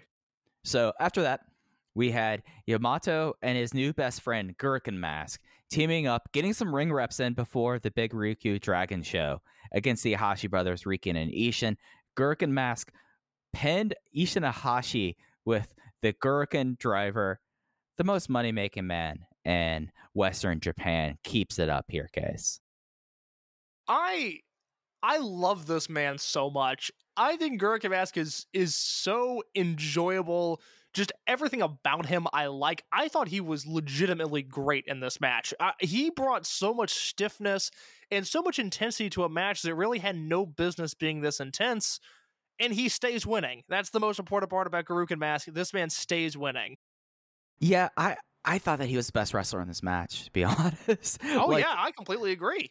Like the chop exchange with Riki, where Riki was just like something with the rookies on this night for the most part, at least on the undercard.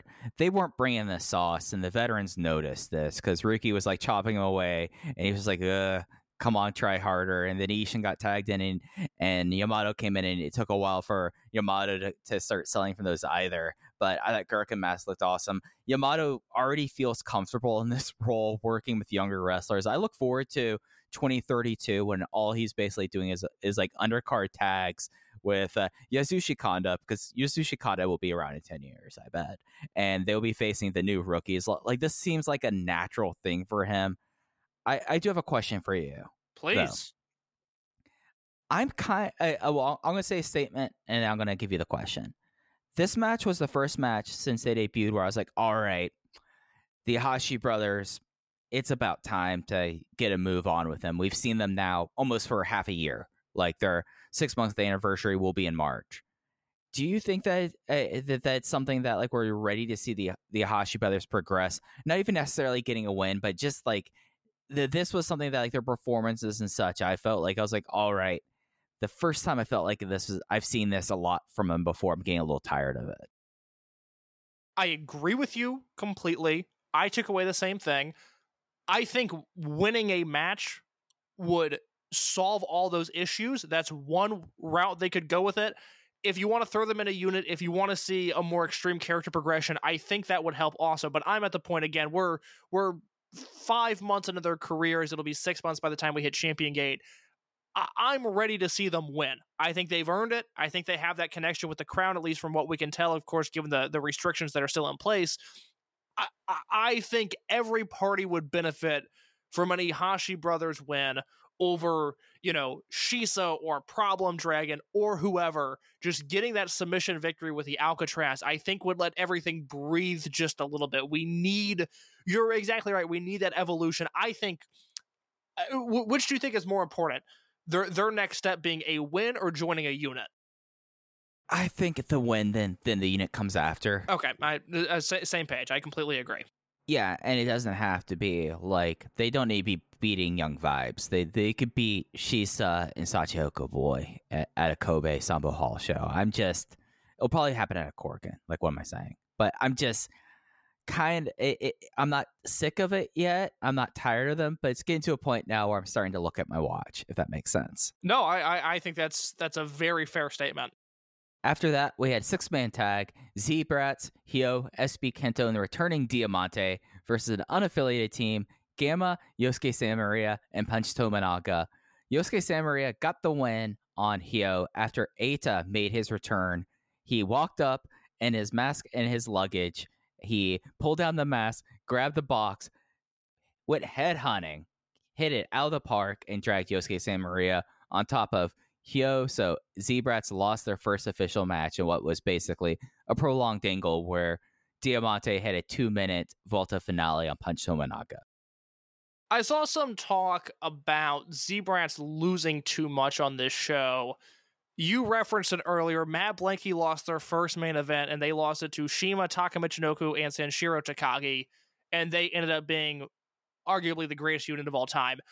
This unit, these guys have established themselves already. Their work speaks for themselves, and although you could certainly make the argument I would listen to it, and I might agree with you that debuting new colors and a new name would be reason enough to have these guys go over in all of their matches. But let's not get lost in the work that they've done over the past year as these dominant heels. Let's not lose sight of that on this one show where just because there's this shiny new object, they all of a sudden have to crush every opponent in their direction. These guys have proven themselves already, and this loss, especially with it being such an angle heavy match, and then what would come later in the tag match, the semi main event, it's not a big deal. It is not something to be worried about. It's you can call it a strange booking pattern if you want. Quite frankly, it didn't phrase me. I didn't expect them to win a lot of these matches on this show, so uh, it it it is what it is. I can see to some why it's jarring, but it, it didn't phase me at all.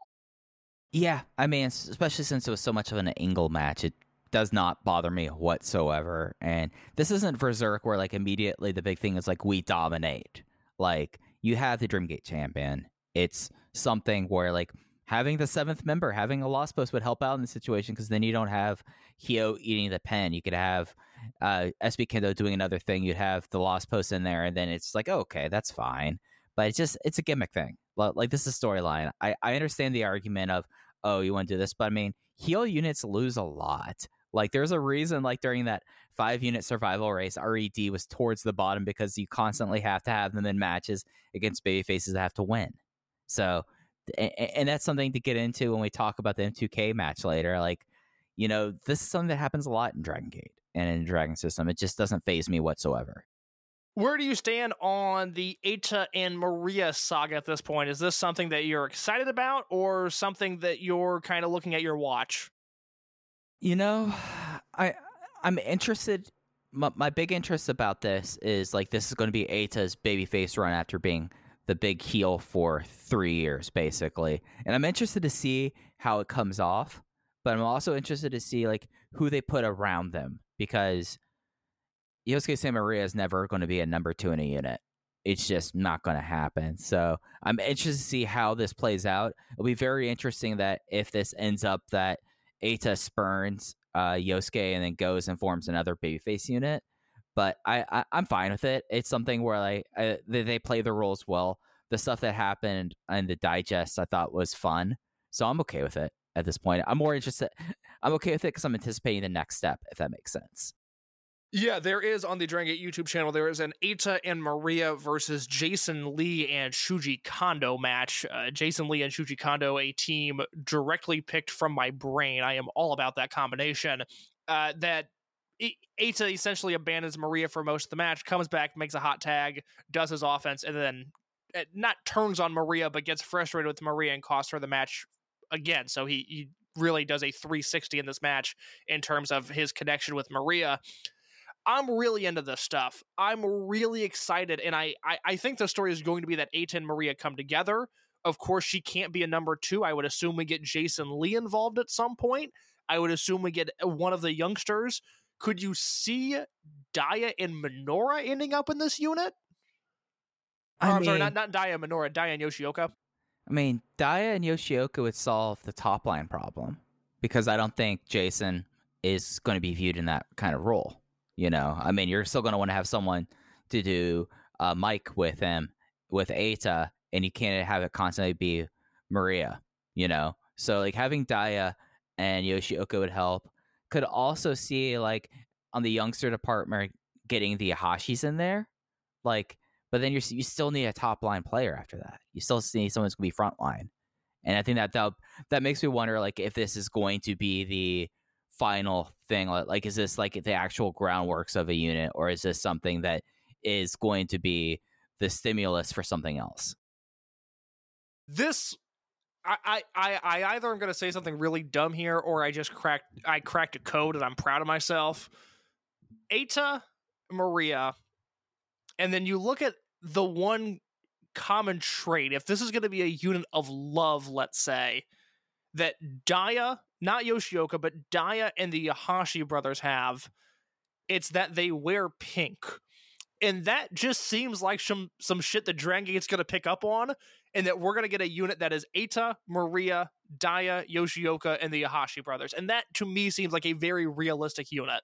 Yeah, and Eita wore pink all during Overgeneration. That that was Yes, one of did. his one of his trademark colors. So I mean that, that would all fit up. Symbolism. Symbolism. And you could throw, you know, at that point, you could throw Jason Lee in there to be your mid guy, a guy that can beat anybody, that can also lose to anybody.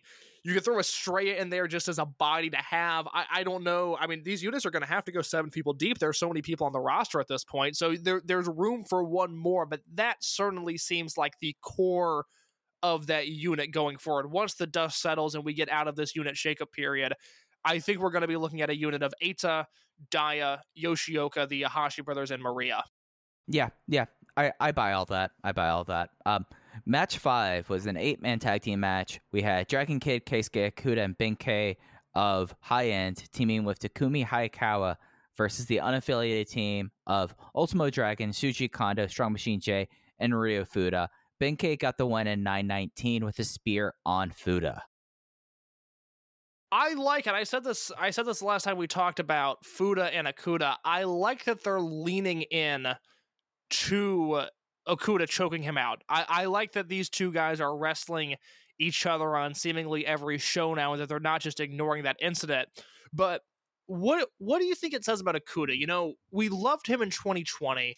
Ishida versus Okuda, our feud of the year, the DVD comp set coming soon to your mailboxes. Of course, we are. eh, No, we're not doing that. Uh, I know Rob Naylor keeps asking for a Dragon Gate compilation DVD. We'll get to that at some point. Uh, but you know, we love that Ishida versus Okuda feud so much. And then Okuda lost a lot of stock with us last year. And granted, he was saddled with Punch Tamanaga for part of the year, and he he was in a lot of weird matchups that didn't necessarily play to his strengths, but also in Dragon Gate, part of the deal is that you you know eh, you have chemistry with everybody.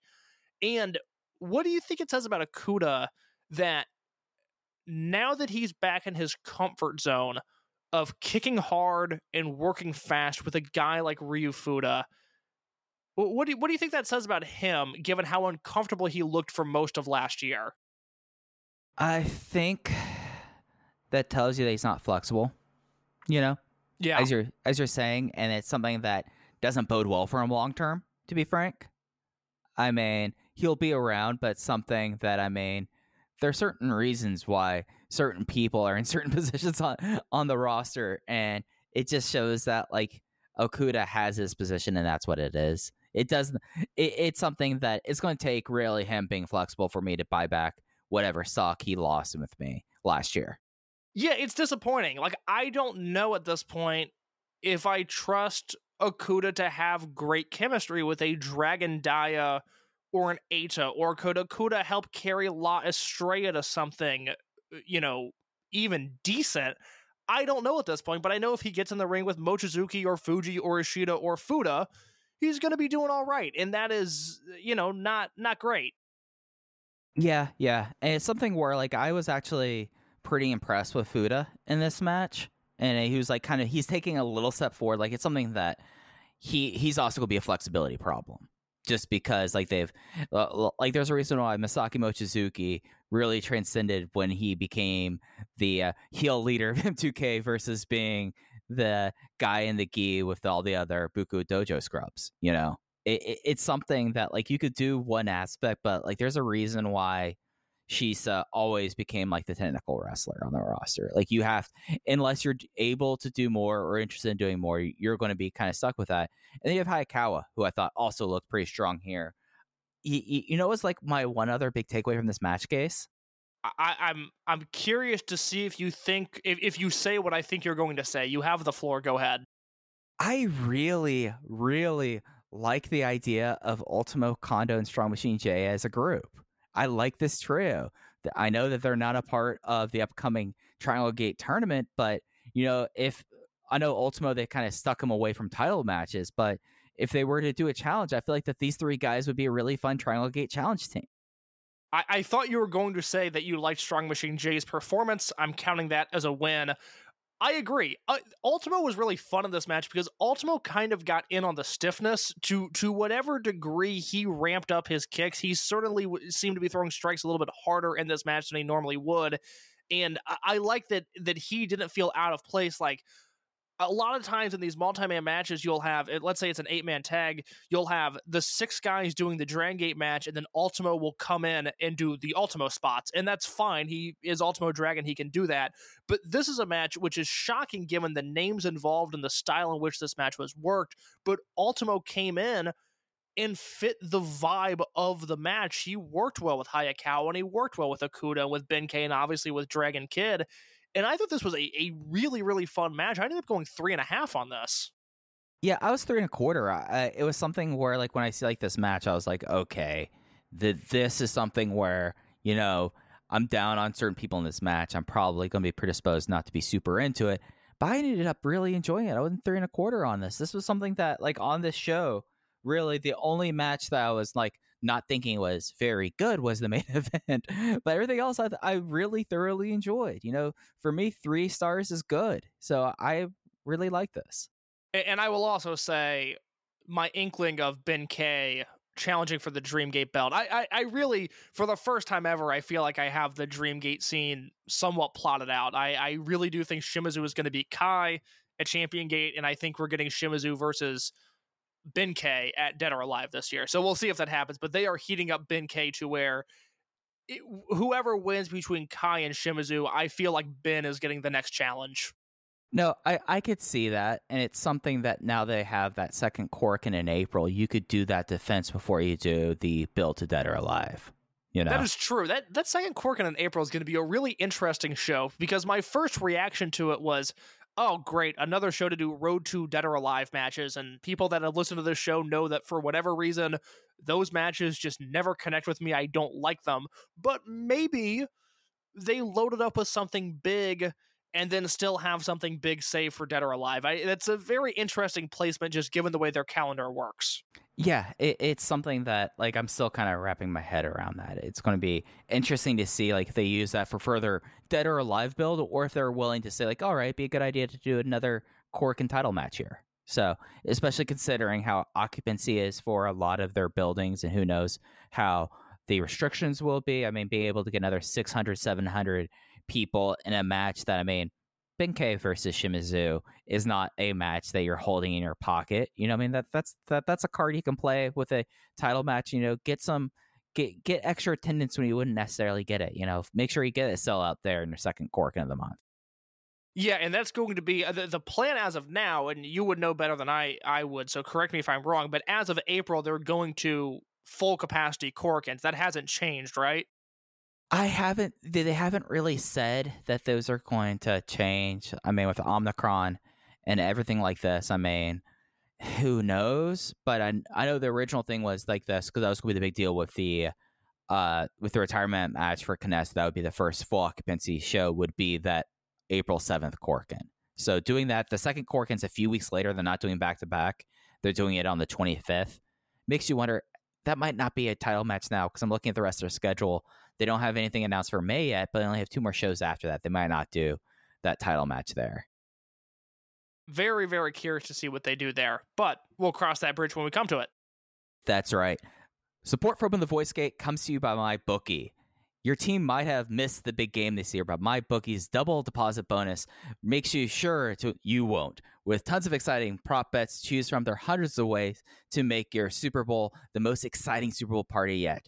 What you do is you go to MyBookie now, use promo code VOICES to have your first deposit bonus match instantly so you can get into all the action for Super Bowl 56. The only way to watching the biggest game of the year can get any better is get paid doing it. And MyBookie gives you everything you need from betting on the opening coin toss to the length of the national anthem. Super Bowl prop bets are a great way to get the entire party to get some skin in the game. And now with MyBookie, they're giving you the chance to call your own shot by submitting your own Super Bowl prop bet to be featured on the site. All you have to do is comment on the MyBookie Twitter page at MyBookie to get your prop bet featured. Don't miss out. Head to MyBookie and double your first deposit bonus up to a thousand by using promo code VOICES. Place your bets and get ready for the unmatched excitement for the Super Bowl. But anything, anytime, anywhere with MyBookie. In case I know for you, your team is in the Super Bowl coming up here. Yeah, So I, I was gonna say I don't know who wrote this copy, but my team has made the big game. I'm fired up. Uh, the Los Angeles Rams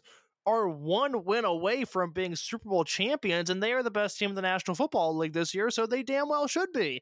I am looking forward to this. I'm going to download the MyBookie app with a promo code Voices, and I, I for entertainment purposes, I will say that I will be putting down a lot of money on this game with MyBookie with the promo code voices i fully expect to put money down on the rams and i fully expect to walk away with more money than i started the night with. This is the time to bet. Again even if you don't know a lot about football use those prop bets. Bet on the national anthem. Bet on a doritos commercial. Whatever you have to do use MyBookie with the promo code voices and make that money. I mean, here's a fun prop bet: total punts over under six and a half. I uh, let me. I I- need to know how many punts are in an average NFL game because six and a half doesn't really tell me anything. How many punts are in an average NFL game? Teams average four point eight punts per game as recently as 2017. Now you have to factor in that McVay is coaching the Rams, which means they're more prone to go for it. At six and a half, I lean under. That that's, can get- it's- uh, that's yeah. Go ahead. Yeah. I was gonna say that is the underdog bet. You get plus one hundred nine on that. So you bet ten bucks, you'll get ten dollars and ninety cents back on that. Okay, that's that's uh, that's a very that's a very intriguing bet. I that's hey, look, uh, maybe next time next time by this week I won't have any money left. I don't have a lot of money to begin with, but I am planning on putting a lot down at MyBookie with the promo code voices. And when we talk at this time next week, Mike Spears, knock on wood, the Los Angeles Rams will be the football champions of the world. Yeah, they have like the, these plus five thousand bets I'm looking at right now. Matt Stafford, you you get uh 360 passing yards more. Cam Akers has 115 passing yards. Uh, Kupp, I don't know who Kupp is on the Rams. I I, Cooper, I grew, Cooper Kupp, who is having the best receiving season in 25 years, why he's not going to win the NFL MVP, I do not understand. He has had a better season than Aaron Rodgers. He has had a better season than any quarterback just because the year was so odd in the NFC. Cooper Kupp should be your NFC MVP. And the fact that he's not going to win that award annoys me because he's putting up Jerry Rice like numbers in a year where there wasn't a consistently dominant quarterback, or for that matter, a lying quarterback in the NFC.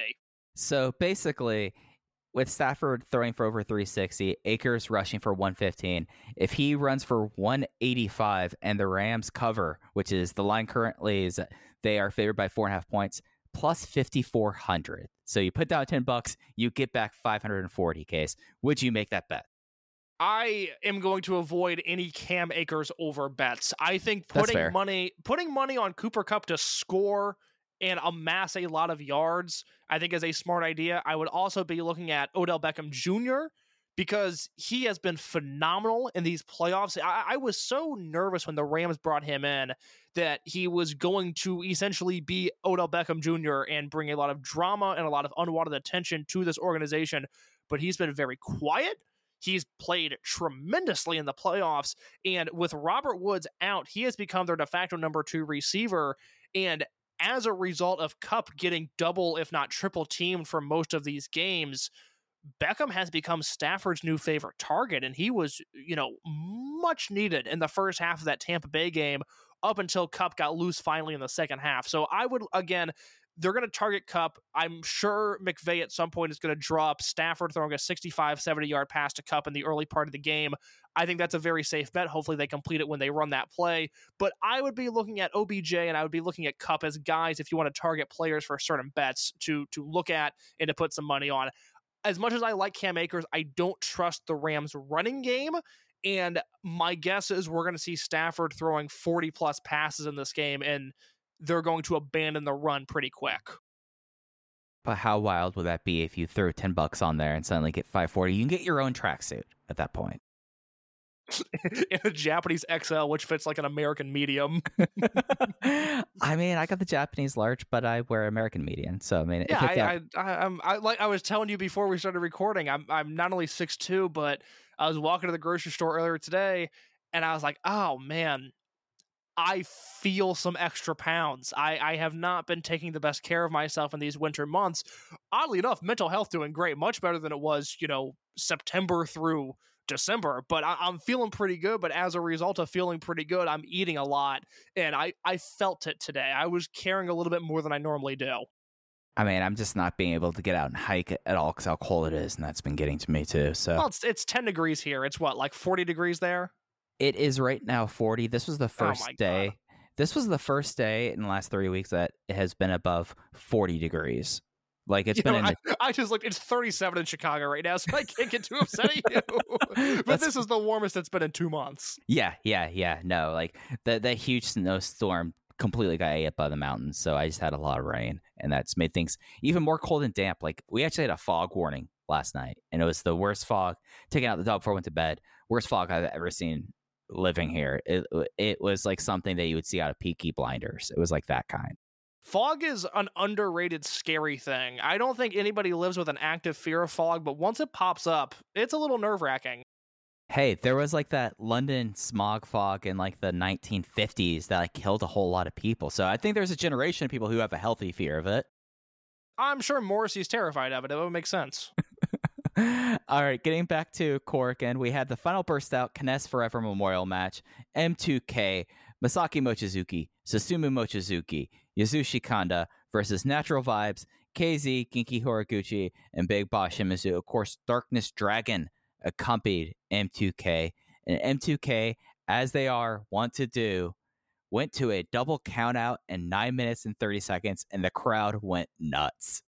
Yeah, this was the perfect nostalgia match. This is exactly what it should have been and it's great. Like I, you know, I, I, like M2K. When I watch that footage back uh, of that era, I am typically a fan of the double ring out committee, which was their gimmick, where again they were purposefully trying to ruin matches by having them end in double countouts.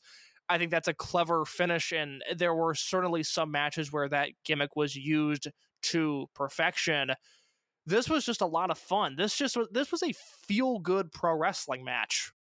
Yeah, no, this was like something that was like nice to see. Like I did like that we got like the first few moments of GWD before they hit the uh, we cannot broadcast this due to licensing reason. Come on, let them have GWD come out for the last time with the original four. But it's just like it, everything like hit the right way. We got the triple teams, we got the Susumu and Kanda tag team work that you would see in like 2000 through 2002. It just was like a good feeling match uh, Kanda looks insane doing the, the mohawk and everything 22 My years later. God, I didn't think Kanda still had all that hair. More power to him. That was impressive.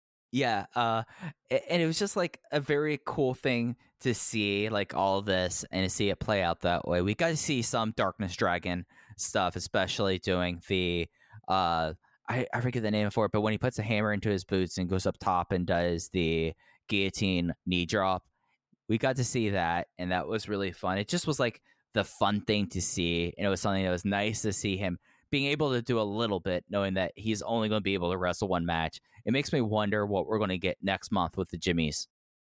Well, okay, you, you brought up a few things I want to hit on there. One, we forgot to mention that Yoshioka now has the Darkness Buster as his one of his finishing moves. What are your thoughts on that, real quick? Oh, it rules. He should have it. It's yeah. It, it's something that I mean, like Dragon uh Dia Inferno was the heir to Darkness Dragon. I've been talking about that since since Dia Inferno appeared in 2020. So like yeah, he absolutely should have the Darkness Buster. Like if he did not have the Darkness Buster, I would be disappointed. Yeah, that that's I the the way they're passing down these moves from generation to generation is so clever, and that's you know I talked about wanting to know who was behind Dia's unmasking earlier. I would love to know who came up with this idea of Yoshino gifting his moves and now and now K-ness doing the same. It's so clever, and it's just one of those small fan service things that is just going to mean more and more as time goes on. I'm so glad they're doing that. As for this match, the finish was so perfectly timed with Mochizuki and Shimizu battling on the floor. Shimizu gets in a big strike. He's about to crawl back in the ring. And the Darkness Dragon cuts his knees out with a box attack at 19. Shimizu falls back outside the ring and they get the double count out. That was so perfectly executed. Vintage M2K. And then, like you mentioned with the Jimmy's match that we're going to get in March, I was trying to think of if there's a signature Jimmy spot that they can do, like the double ring out that M2K had. But I, uh, there, other than the Jimmy's train, there's not really anything, is there? I mean, I mean, you have moves, but they're like other people's moves they did before. Like the Urbane attack was something that Horiguchi was doing has done for 20 years. Like yeah. it, it's not a new thing really. I mean, really it's the Jimmy's train unless they all come out and start doing sumo stuff but then you don't really necessarily know why they're doing sumo stuff if Don Fujii's not there. Yeah, and I thought, oh, maybe they do war paint jimmies, but that was before K-ness was in the jimmy, so that wouldn't make sense either. Now, if they want to bring back Naoki Tanizaki for a month, I'm certainly not going to say no. And then they could do whatever they want. They could do the war paint. They could do the late Jimmy's era stuff. Uh, you know, it's not going. to It doesn't matter at that point. But I, I don't think we're going to see Tanizaki, unfortunately. Yeah, I mean, it'd be neat, neat to see a six-person Jimmy's train as a way to go out on, but I don't see that happening. But it, like this is fun. And it's like the nice things to do. I mean, like as they're trying to bridge generations, it's nice to have them pay tributes like this, and it's something that you know. I mean, they're not going to be doing it to do Fixer uh a reuniting thing. So you know, like these are like the two big units you could really do with him. So that was really cool to see. Semi main event of Korakuen was a three way one fall tag team match. Naruki Doi teamed with Takuma Fujiwara. Masquerade for one last night was Jason Lee and Kota Minoura, and Z Brats was BB Hulk and Shun Skywalker. Mino Lee goes out on a high note as Kota Minoura gets the win with the gong on Hulk after Jason prevented Doi to do the pin after hitting Doi fives and the Bakatare sliding kick on BB Hulk. We have to talk about Takuma Fujiwara first. I eh, are you on the same page there? Yeah, yeah. This is like like we we did we tried to MVPs last week or last year, but the rookie who made the biggest step forward, and it's been this way for a while, is Takuma Fujiwara this week. He, you would not think this guy turned twenty that day. You would not. His presence was insane. He was crisp. He was clear. He looks like he's con. He looks like he's still growing, which I know they brought up on commentary that he grew while in the dojo. This kid, it's like his ceiling, I can't figure it out. It's that it's that high. I was trying to put this into the written word in my review, and I just don't. It, I couldn't phrase it the way I wanted to, so I'll try it here, and maybe it won't make sense still, and I'll just abandon this talking point. But there's something I like so much about Fujiwara, in that when he's getting beat down, he sells so so well. He's very easily able to take a beating and then during his comebacks, when he's on offense, that that offense just plays so well into the beating he just took. Part of it is that I think he's still selling those attacks. He does a very good job of that. But his entire in-ring approach just flows right now. And I, I, I worry that this might be to some a lazy comparison because I've talked about Riki Iihashi's charisma and how I think that could translate uh, to any audience in the world the same way that a Shimo or a Daisuke Sekimoto or an El Generico would. When I watch Fujiwara in the ring, he reminds me a lot of Generico. He's lanky and he's athletic. And when he gets hit with a move, he's not just selling it by the body part that was attacked or by his facial expression. It's this full body movement. When I watch Fujiwara, it's amazing he's so under control, yet there's so much movement happening he's just so intriguing to watch which is so funny because his debut match in November against Kagetora, uh, my takeaway was that was fine. You know, he hit the basics. You know, good for him. I'm going to talk about Ryo Fuda now and how much he impressed me. But Fujiwara was fine. We'll see what happens with him. And three months later, I, you know, I, I can't get enough of this guy. He, he is quickly developing into a very, very special talent. One that, if you're listening to this and you haven't seen Fujiwara wrestle at this point, this is the match to start with. This, uh, if you're listening to this on Wednesday or Thursday of the week this is uploaded, it's still on the Dragon Gate Network go watch this match. You need to get it on Fujiwara now before it's too late, before there's too much lore for you to catch up on. Watch Takuma Fujiwara now. Yeah, it's something that it's remarkable in a way that as precocious as SB Kento was at the same age, he wasn't complete in the ring really until the tail the tail end of last year, right? Like I don't think that's an unfair thing to say that that was the missing tool that has come together and now he's the five tool player. But Takuma Fujiwara figured it out really early, like like scarily early. I mean, this guy is still he's not at his three month anniversary in wrestling yet, and he's able to do stuff. He has like an offense that's identifiable. As you mentioned, his selling with his body type just looks awesome. And like the thing that's that's crazy that I didn't necessarily think about was until they brought up on commentary is the fact that he's still growing is yeah. going to be really fascinating to see because it's not like something like Takumi Hayakawa, who I mean, I I like him. I mean, I'm I, I think he has a definite ceiling, and maybe I'm a little bit more tough on my projection of him than others, but I, I think, but but we know what he is. We know that he's not to grow. It's not like he's a 19 year old. He's got in his mid 20s. His height is there.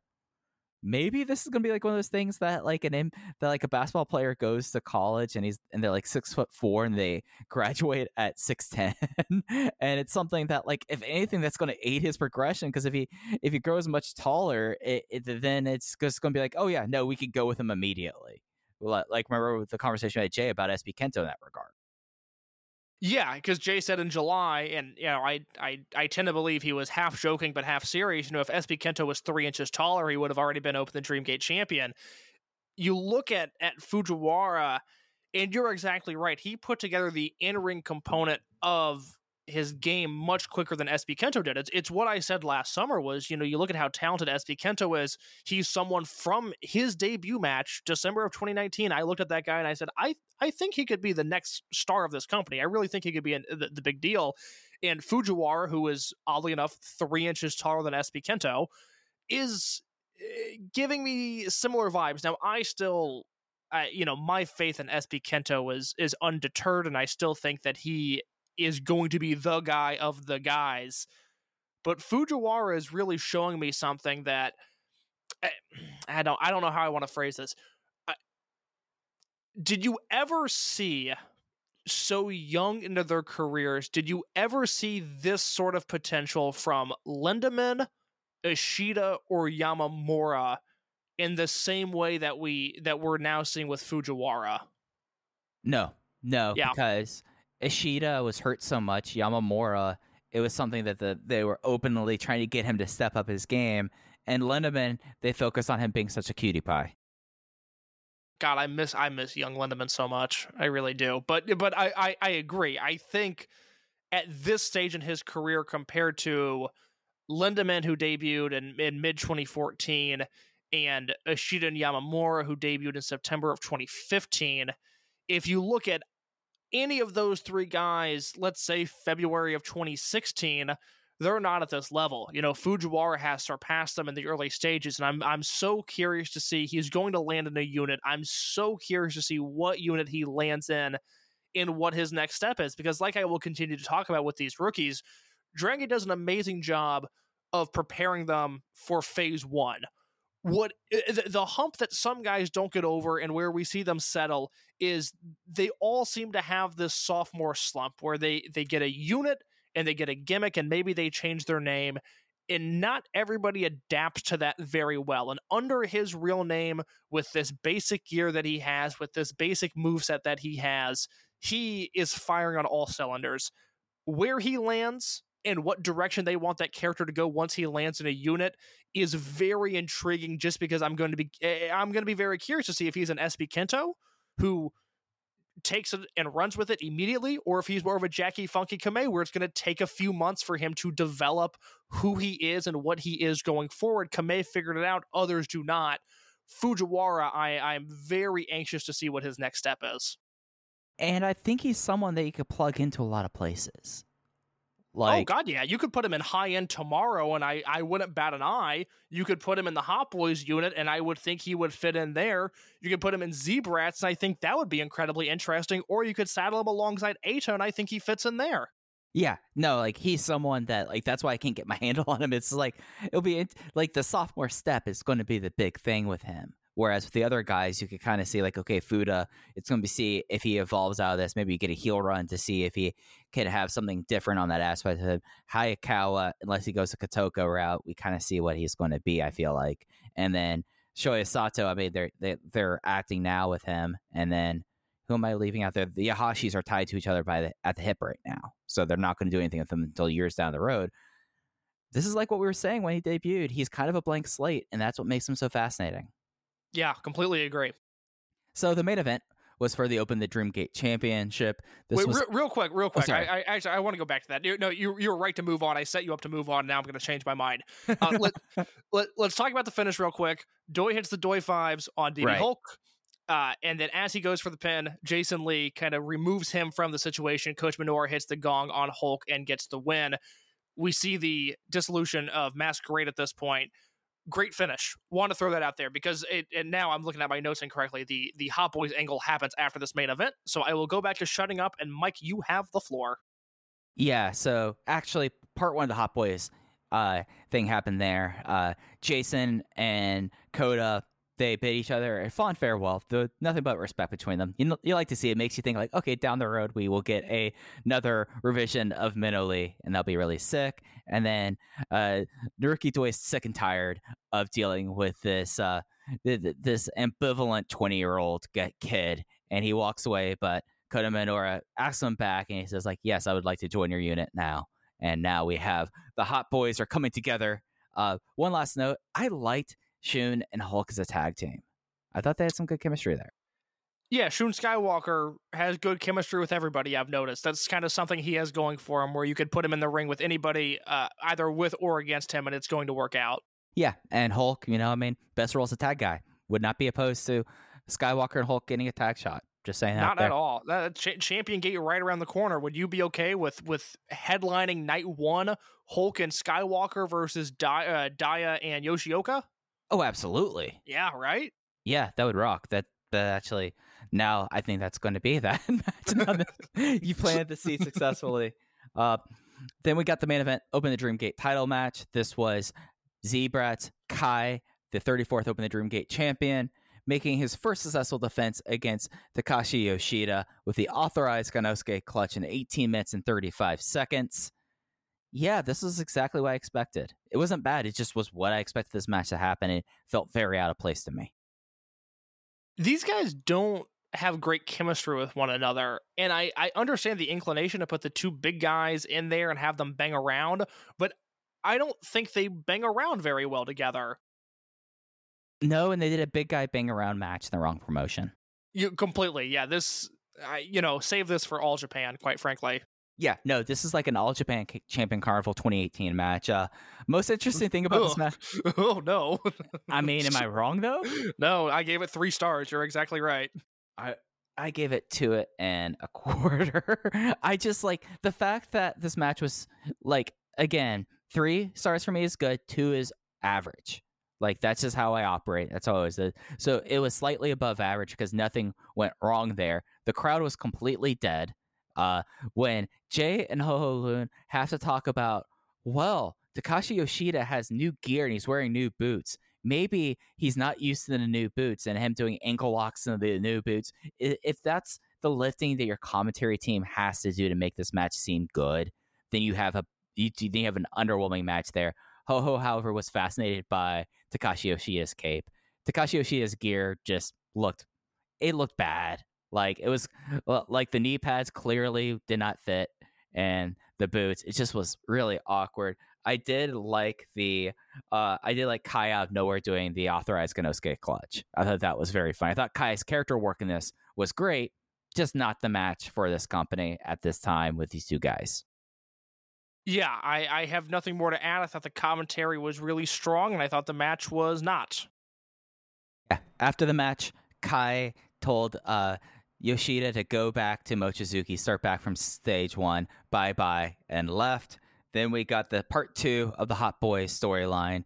Yoshida is sorry that he didn't bring the belt to the new unit. Doi said, "Yeah, no, uh, the new unit's starting. We have three members. You're not, a, it, but the third member is Kaito Ishida, who came th- up through the crowd, decked out in Jumpman streetwear." And Yoshida was befuddled for a bit, and they kind of went back and forth about this. And Yoshida finally got the point that uh, you're not joining this unit. He had a full on like a break at that point, just screaming and just was like so disappointed and so sad. It, it's something where like he's such a uh, you want the best for Takashi Yoshida. Like he's a very endearing babyface. You want the best for Takashi Yoshida, but you want him away from you. It's I maybe because I'm just I, I don't think I'm as nice of a person as you are, Mike. So like sometimes I'll be dealing with someone and I know I'm being a dick, even though I like this person. eh, I or I even though I'm rooting for this person, I guess I should say, I don't really want to deal with them, and that's kind of what Doi was doing here. I I don't. I, I here's what I'll say about this closing angle. It was so fucking good. It was unbelievable.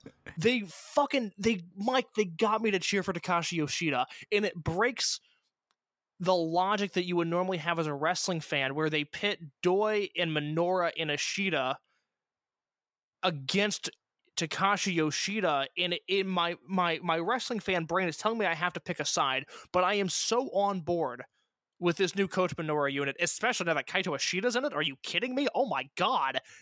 But also, Takashi Yoshida was so good. He was so good as a blubbering, hurt, bullied man. And now I I have to root for him. I have to see where he goes. I don't I don't know where he's going to go because He's a weird piece. that's like does he end up in the Eita unit? I mean that would ugh, I don't Eita and Maria and Yoshida, I don't want that. That but that's probably what's going to happen, isn't it? Because he's going to they're, they're going to need accept he's going to be accepted into their unit. Like they're going to be a very accepting unit. Yeah, it's just something where like he is such a weird, weird piece to figure out. He's like out. a valuable albatross. Like you, he Yeah. serves a purpose, but you just uh, it's there's a weight with him that is uncomfortable at times. Yeah, and they're not going to do like like the natural inclination would be like a team veteran thing, but they're not going to do team veteran again so soon after Toryumon generation, right? Like that can't happen. But that's like the place he makes the most sense is if there's like a Mochizuki, Fujii, Yoshida, Kondo unit. Like, like that's where he makes sense at. But we don't expect most of those people to go into a unit here. We we expect Kondo to remain unaffiliated. Don Fujii has not been in really any other units other than veteran units since the end of Blood Generation. So you're just kind of like left out going like, what do you do with him? Because he is the albatross. Because he is like this character here, and he's not he's not taking a step back here, but he does not fit in anywhere. And I guess that leads me to the next question: Could we be seeing because we have we have Z-Brats, we have Natural Vibes, we have High End, we have uh Minoura, uh Doi, and Ishida.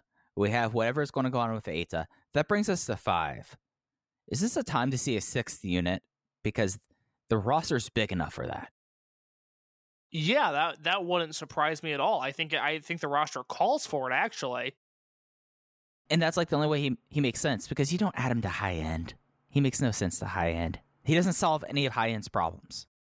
No, you almost wish that, and it, and it won't happen. So I shouldn't even put the idea in people's heads. But you almost wish that Yamato would leave high ends, high end, and work his way back with Yoshida because they're both at points where they're they're not going to be challenging for the Dreamgate title anytime soon. Let them run Yamakong back a little bit, but Yoshida makes no sense in high end, and it makes no sense for Yamato to leave high end. Yeah, yeah. And there's no place for him from Natural Vibes. Natural Vibes is set. Uh, he's not and turning they, and heel. they have a and they have a big dancing idiot, so they they're not even. and I say that with love, of course, but they're eh, we're not even. I don't think we're going to get the Yoshida trial series because Shimizu is just a better version of him in that unit. Right. Yeah. So I mean, he's just like this, and he's just like this weird cog, and it's be interesting to to kind of happen here. Uh, going And his to beef, his beef and RED was with SB Kento, and SB Kento was a focal point of Zebrat. So I don't see him turning heel. right. Like I would have a, a ton of issues if that was the the route they go as him turning back heel because the person he had the primary beef with is still there. yeah. So it, it, he needs a sixth unit, or he has to be unaffiliated. Like that's the only way it works for him. I yeah, he's in a. I, I again, I that's the like under normal circumstances, the idea of hey, this roster's loaded. Where are we going to put Takashi Yoshida? Would annoy me, but he was just so good and so compelling in that spot, and and obviously to some degree, I empathized with him. I. I, I have to see where he goes next. Uh, I, I I thought he would stay with Doi, and there's a part of me that hopes that he and Doi can just work it out, and he can be stuck into this unit as you know a mid-ranking guy there and just move on.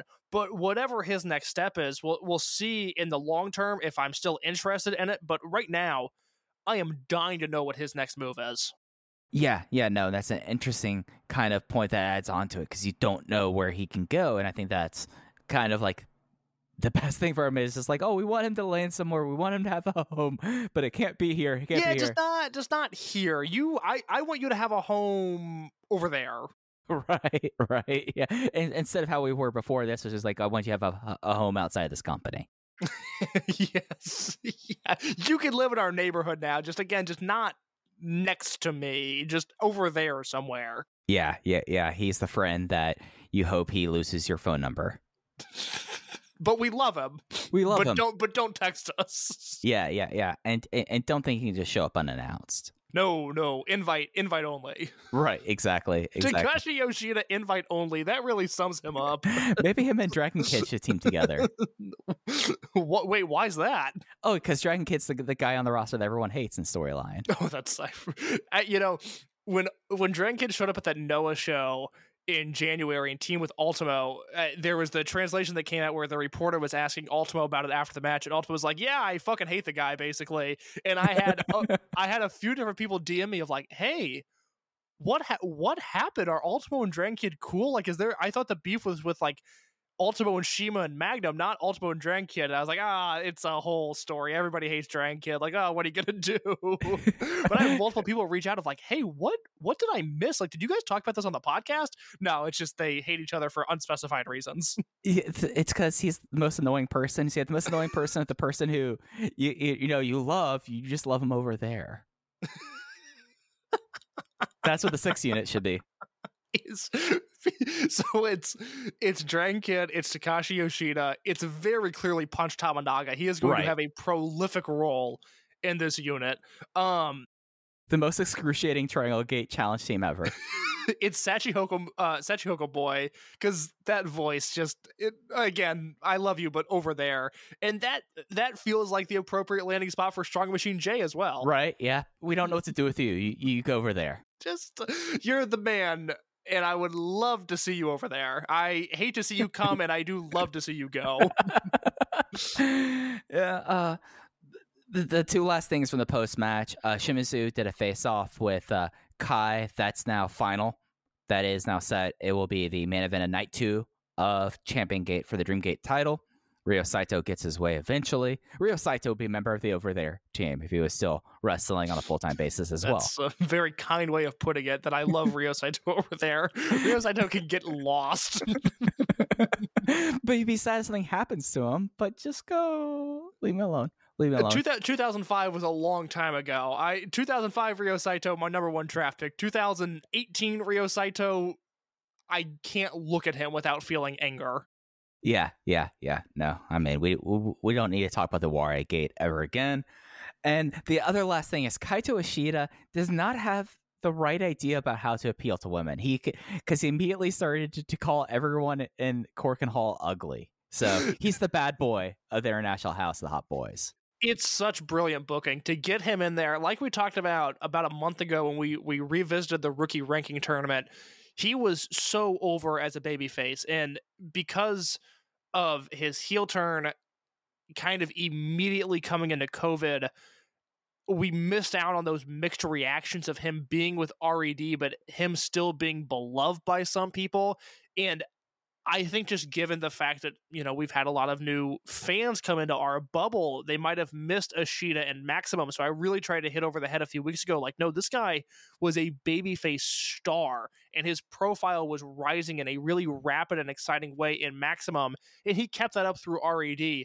Him being in this unit, uh, being what we're going to assume is just the bad boy, it's fucking phenomenal. What I did not see that coming, and I am so glad that's the direction they're going in. I assume that Minoru's winning the Dreamgate this year. I think he's either entering Kobe World with the title and leaving with it as well, or he's winning the title at Kobe World. So I don't see this Triangle Gate team happening anytime soon, but a Minoru Doi Ishida Triangle Gate team would be as loaded of a trios team as there ever was.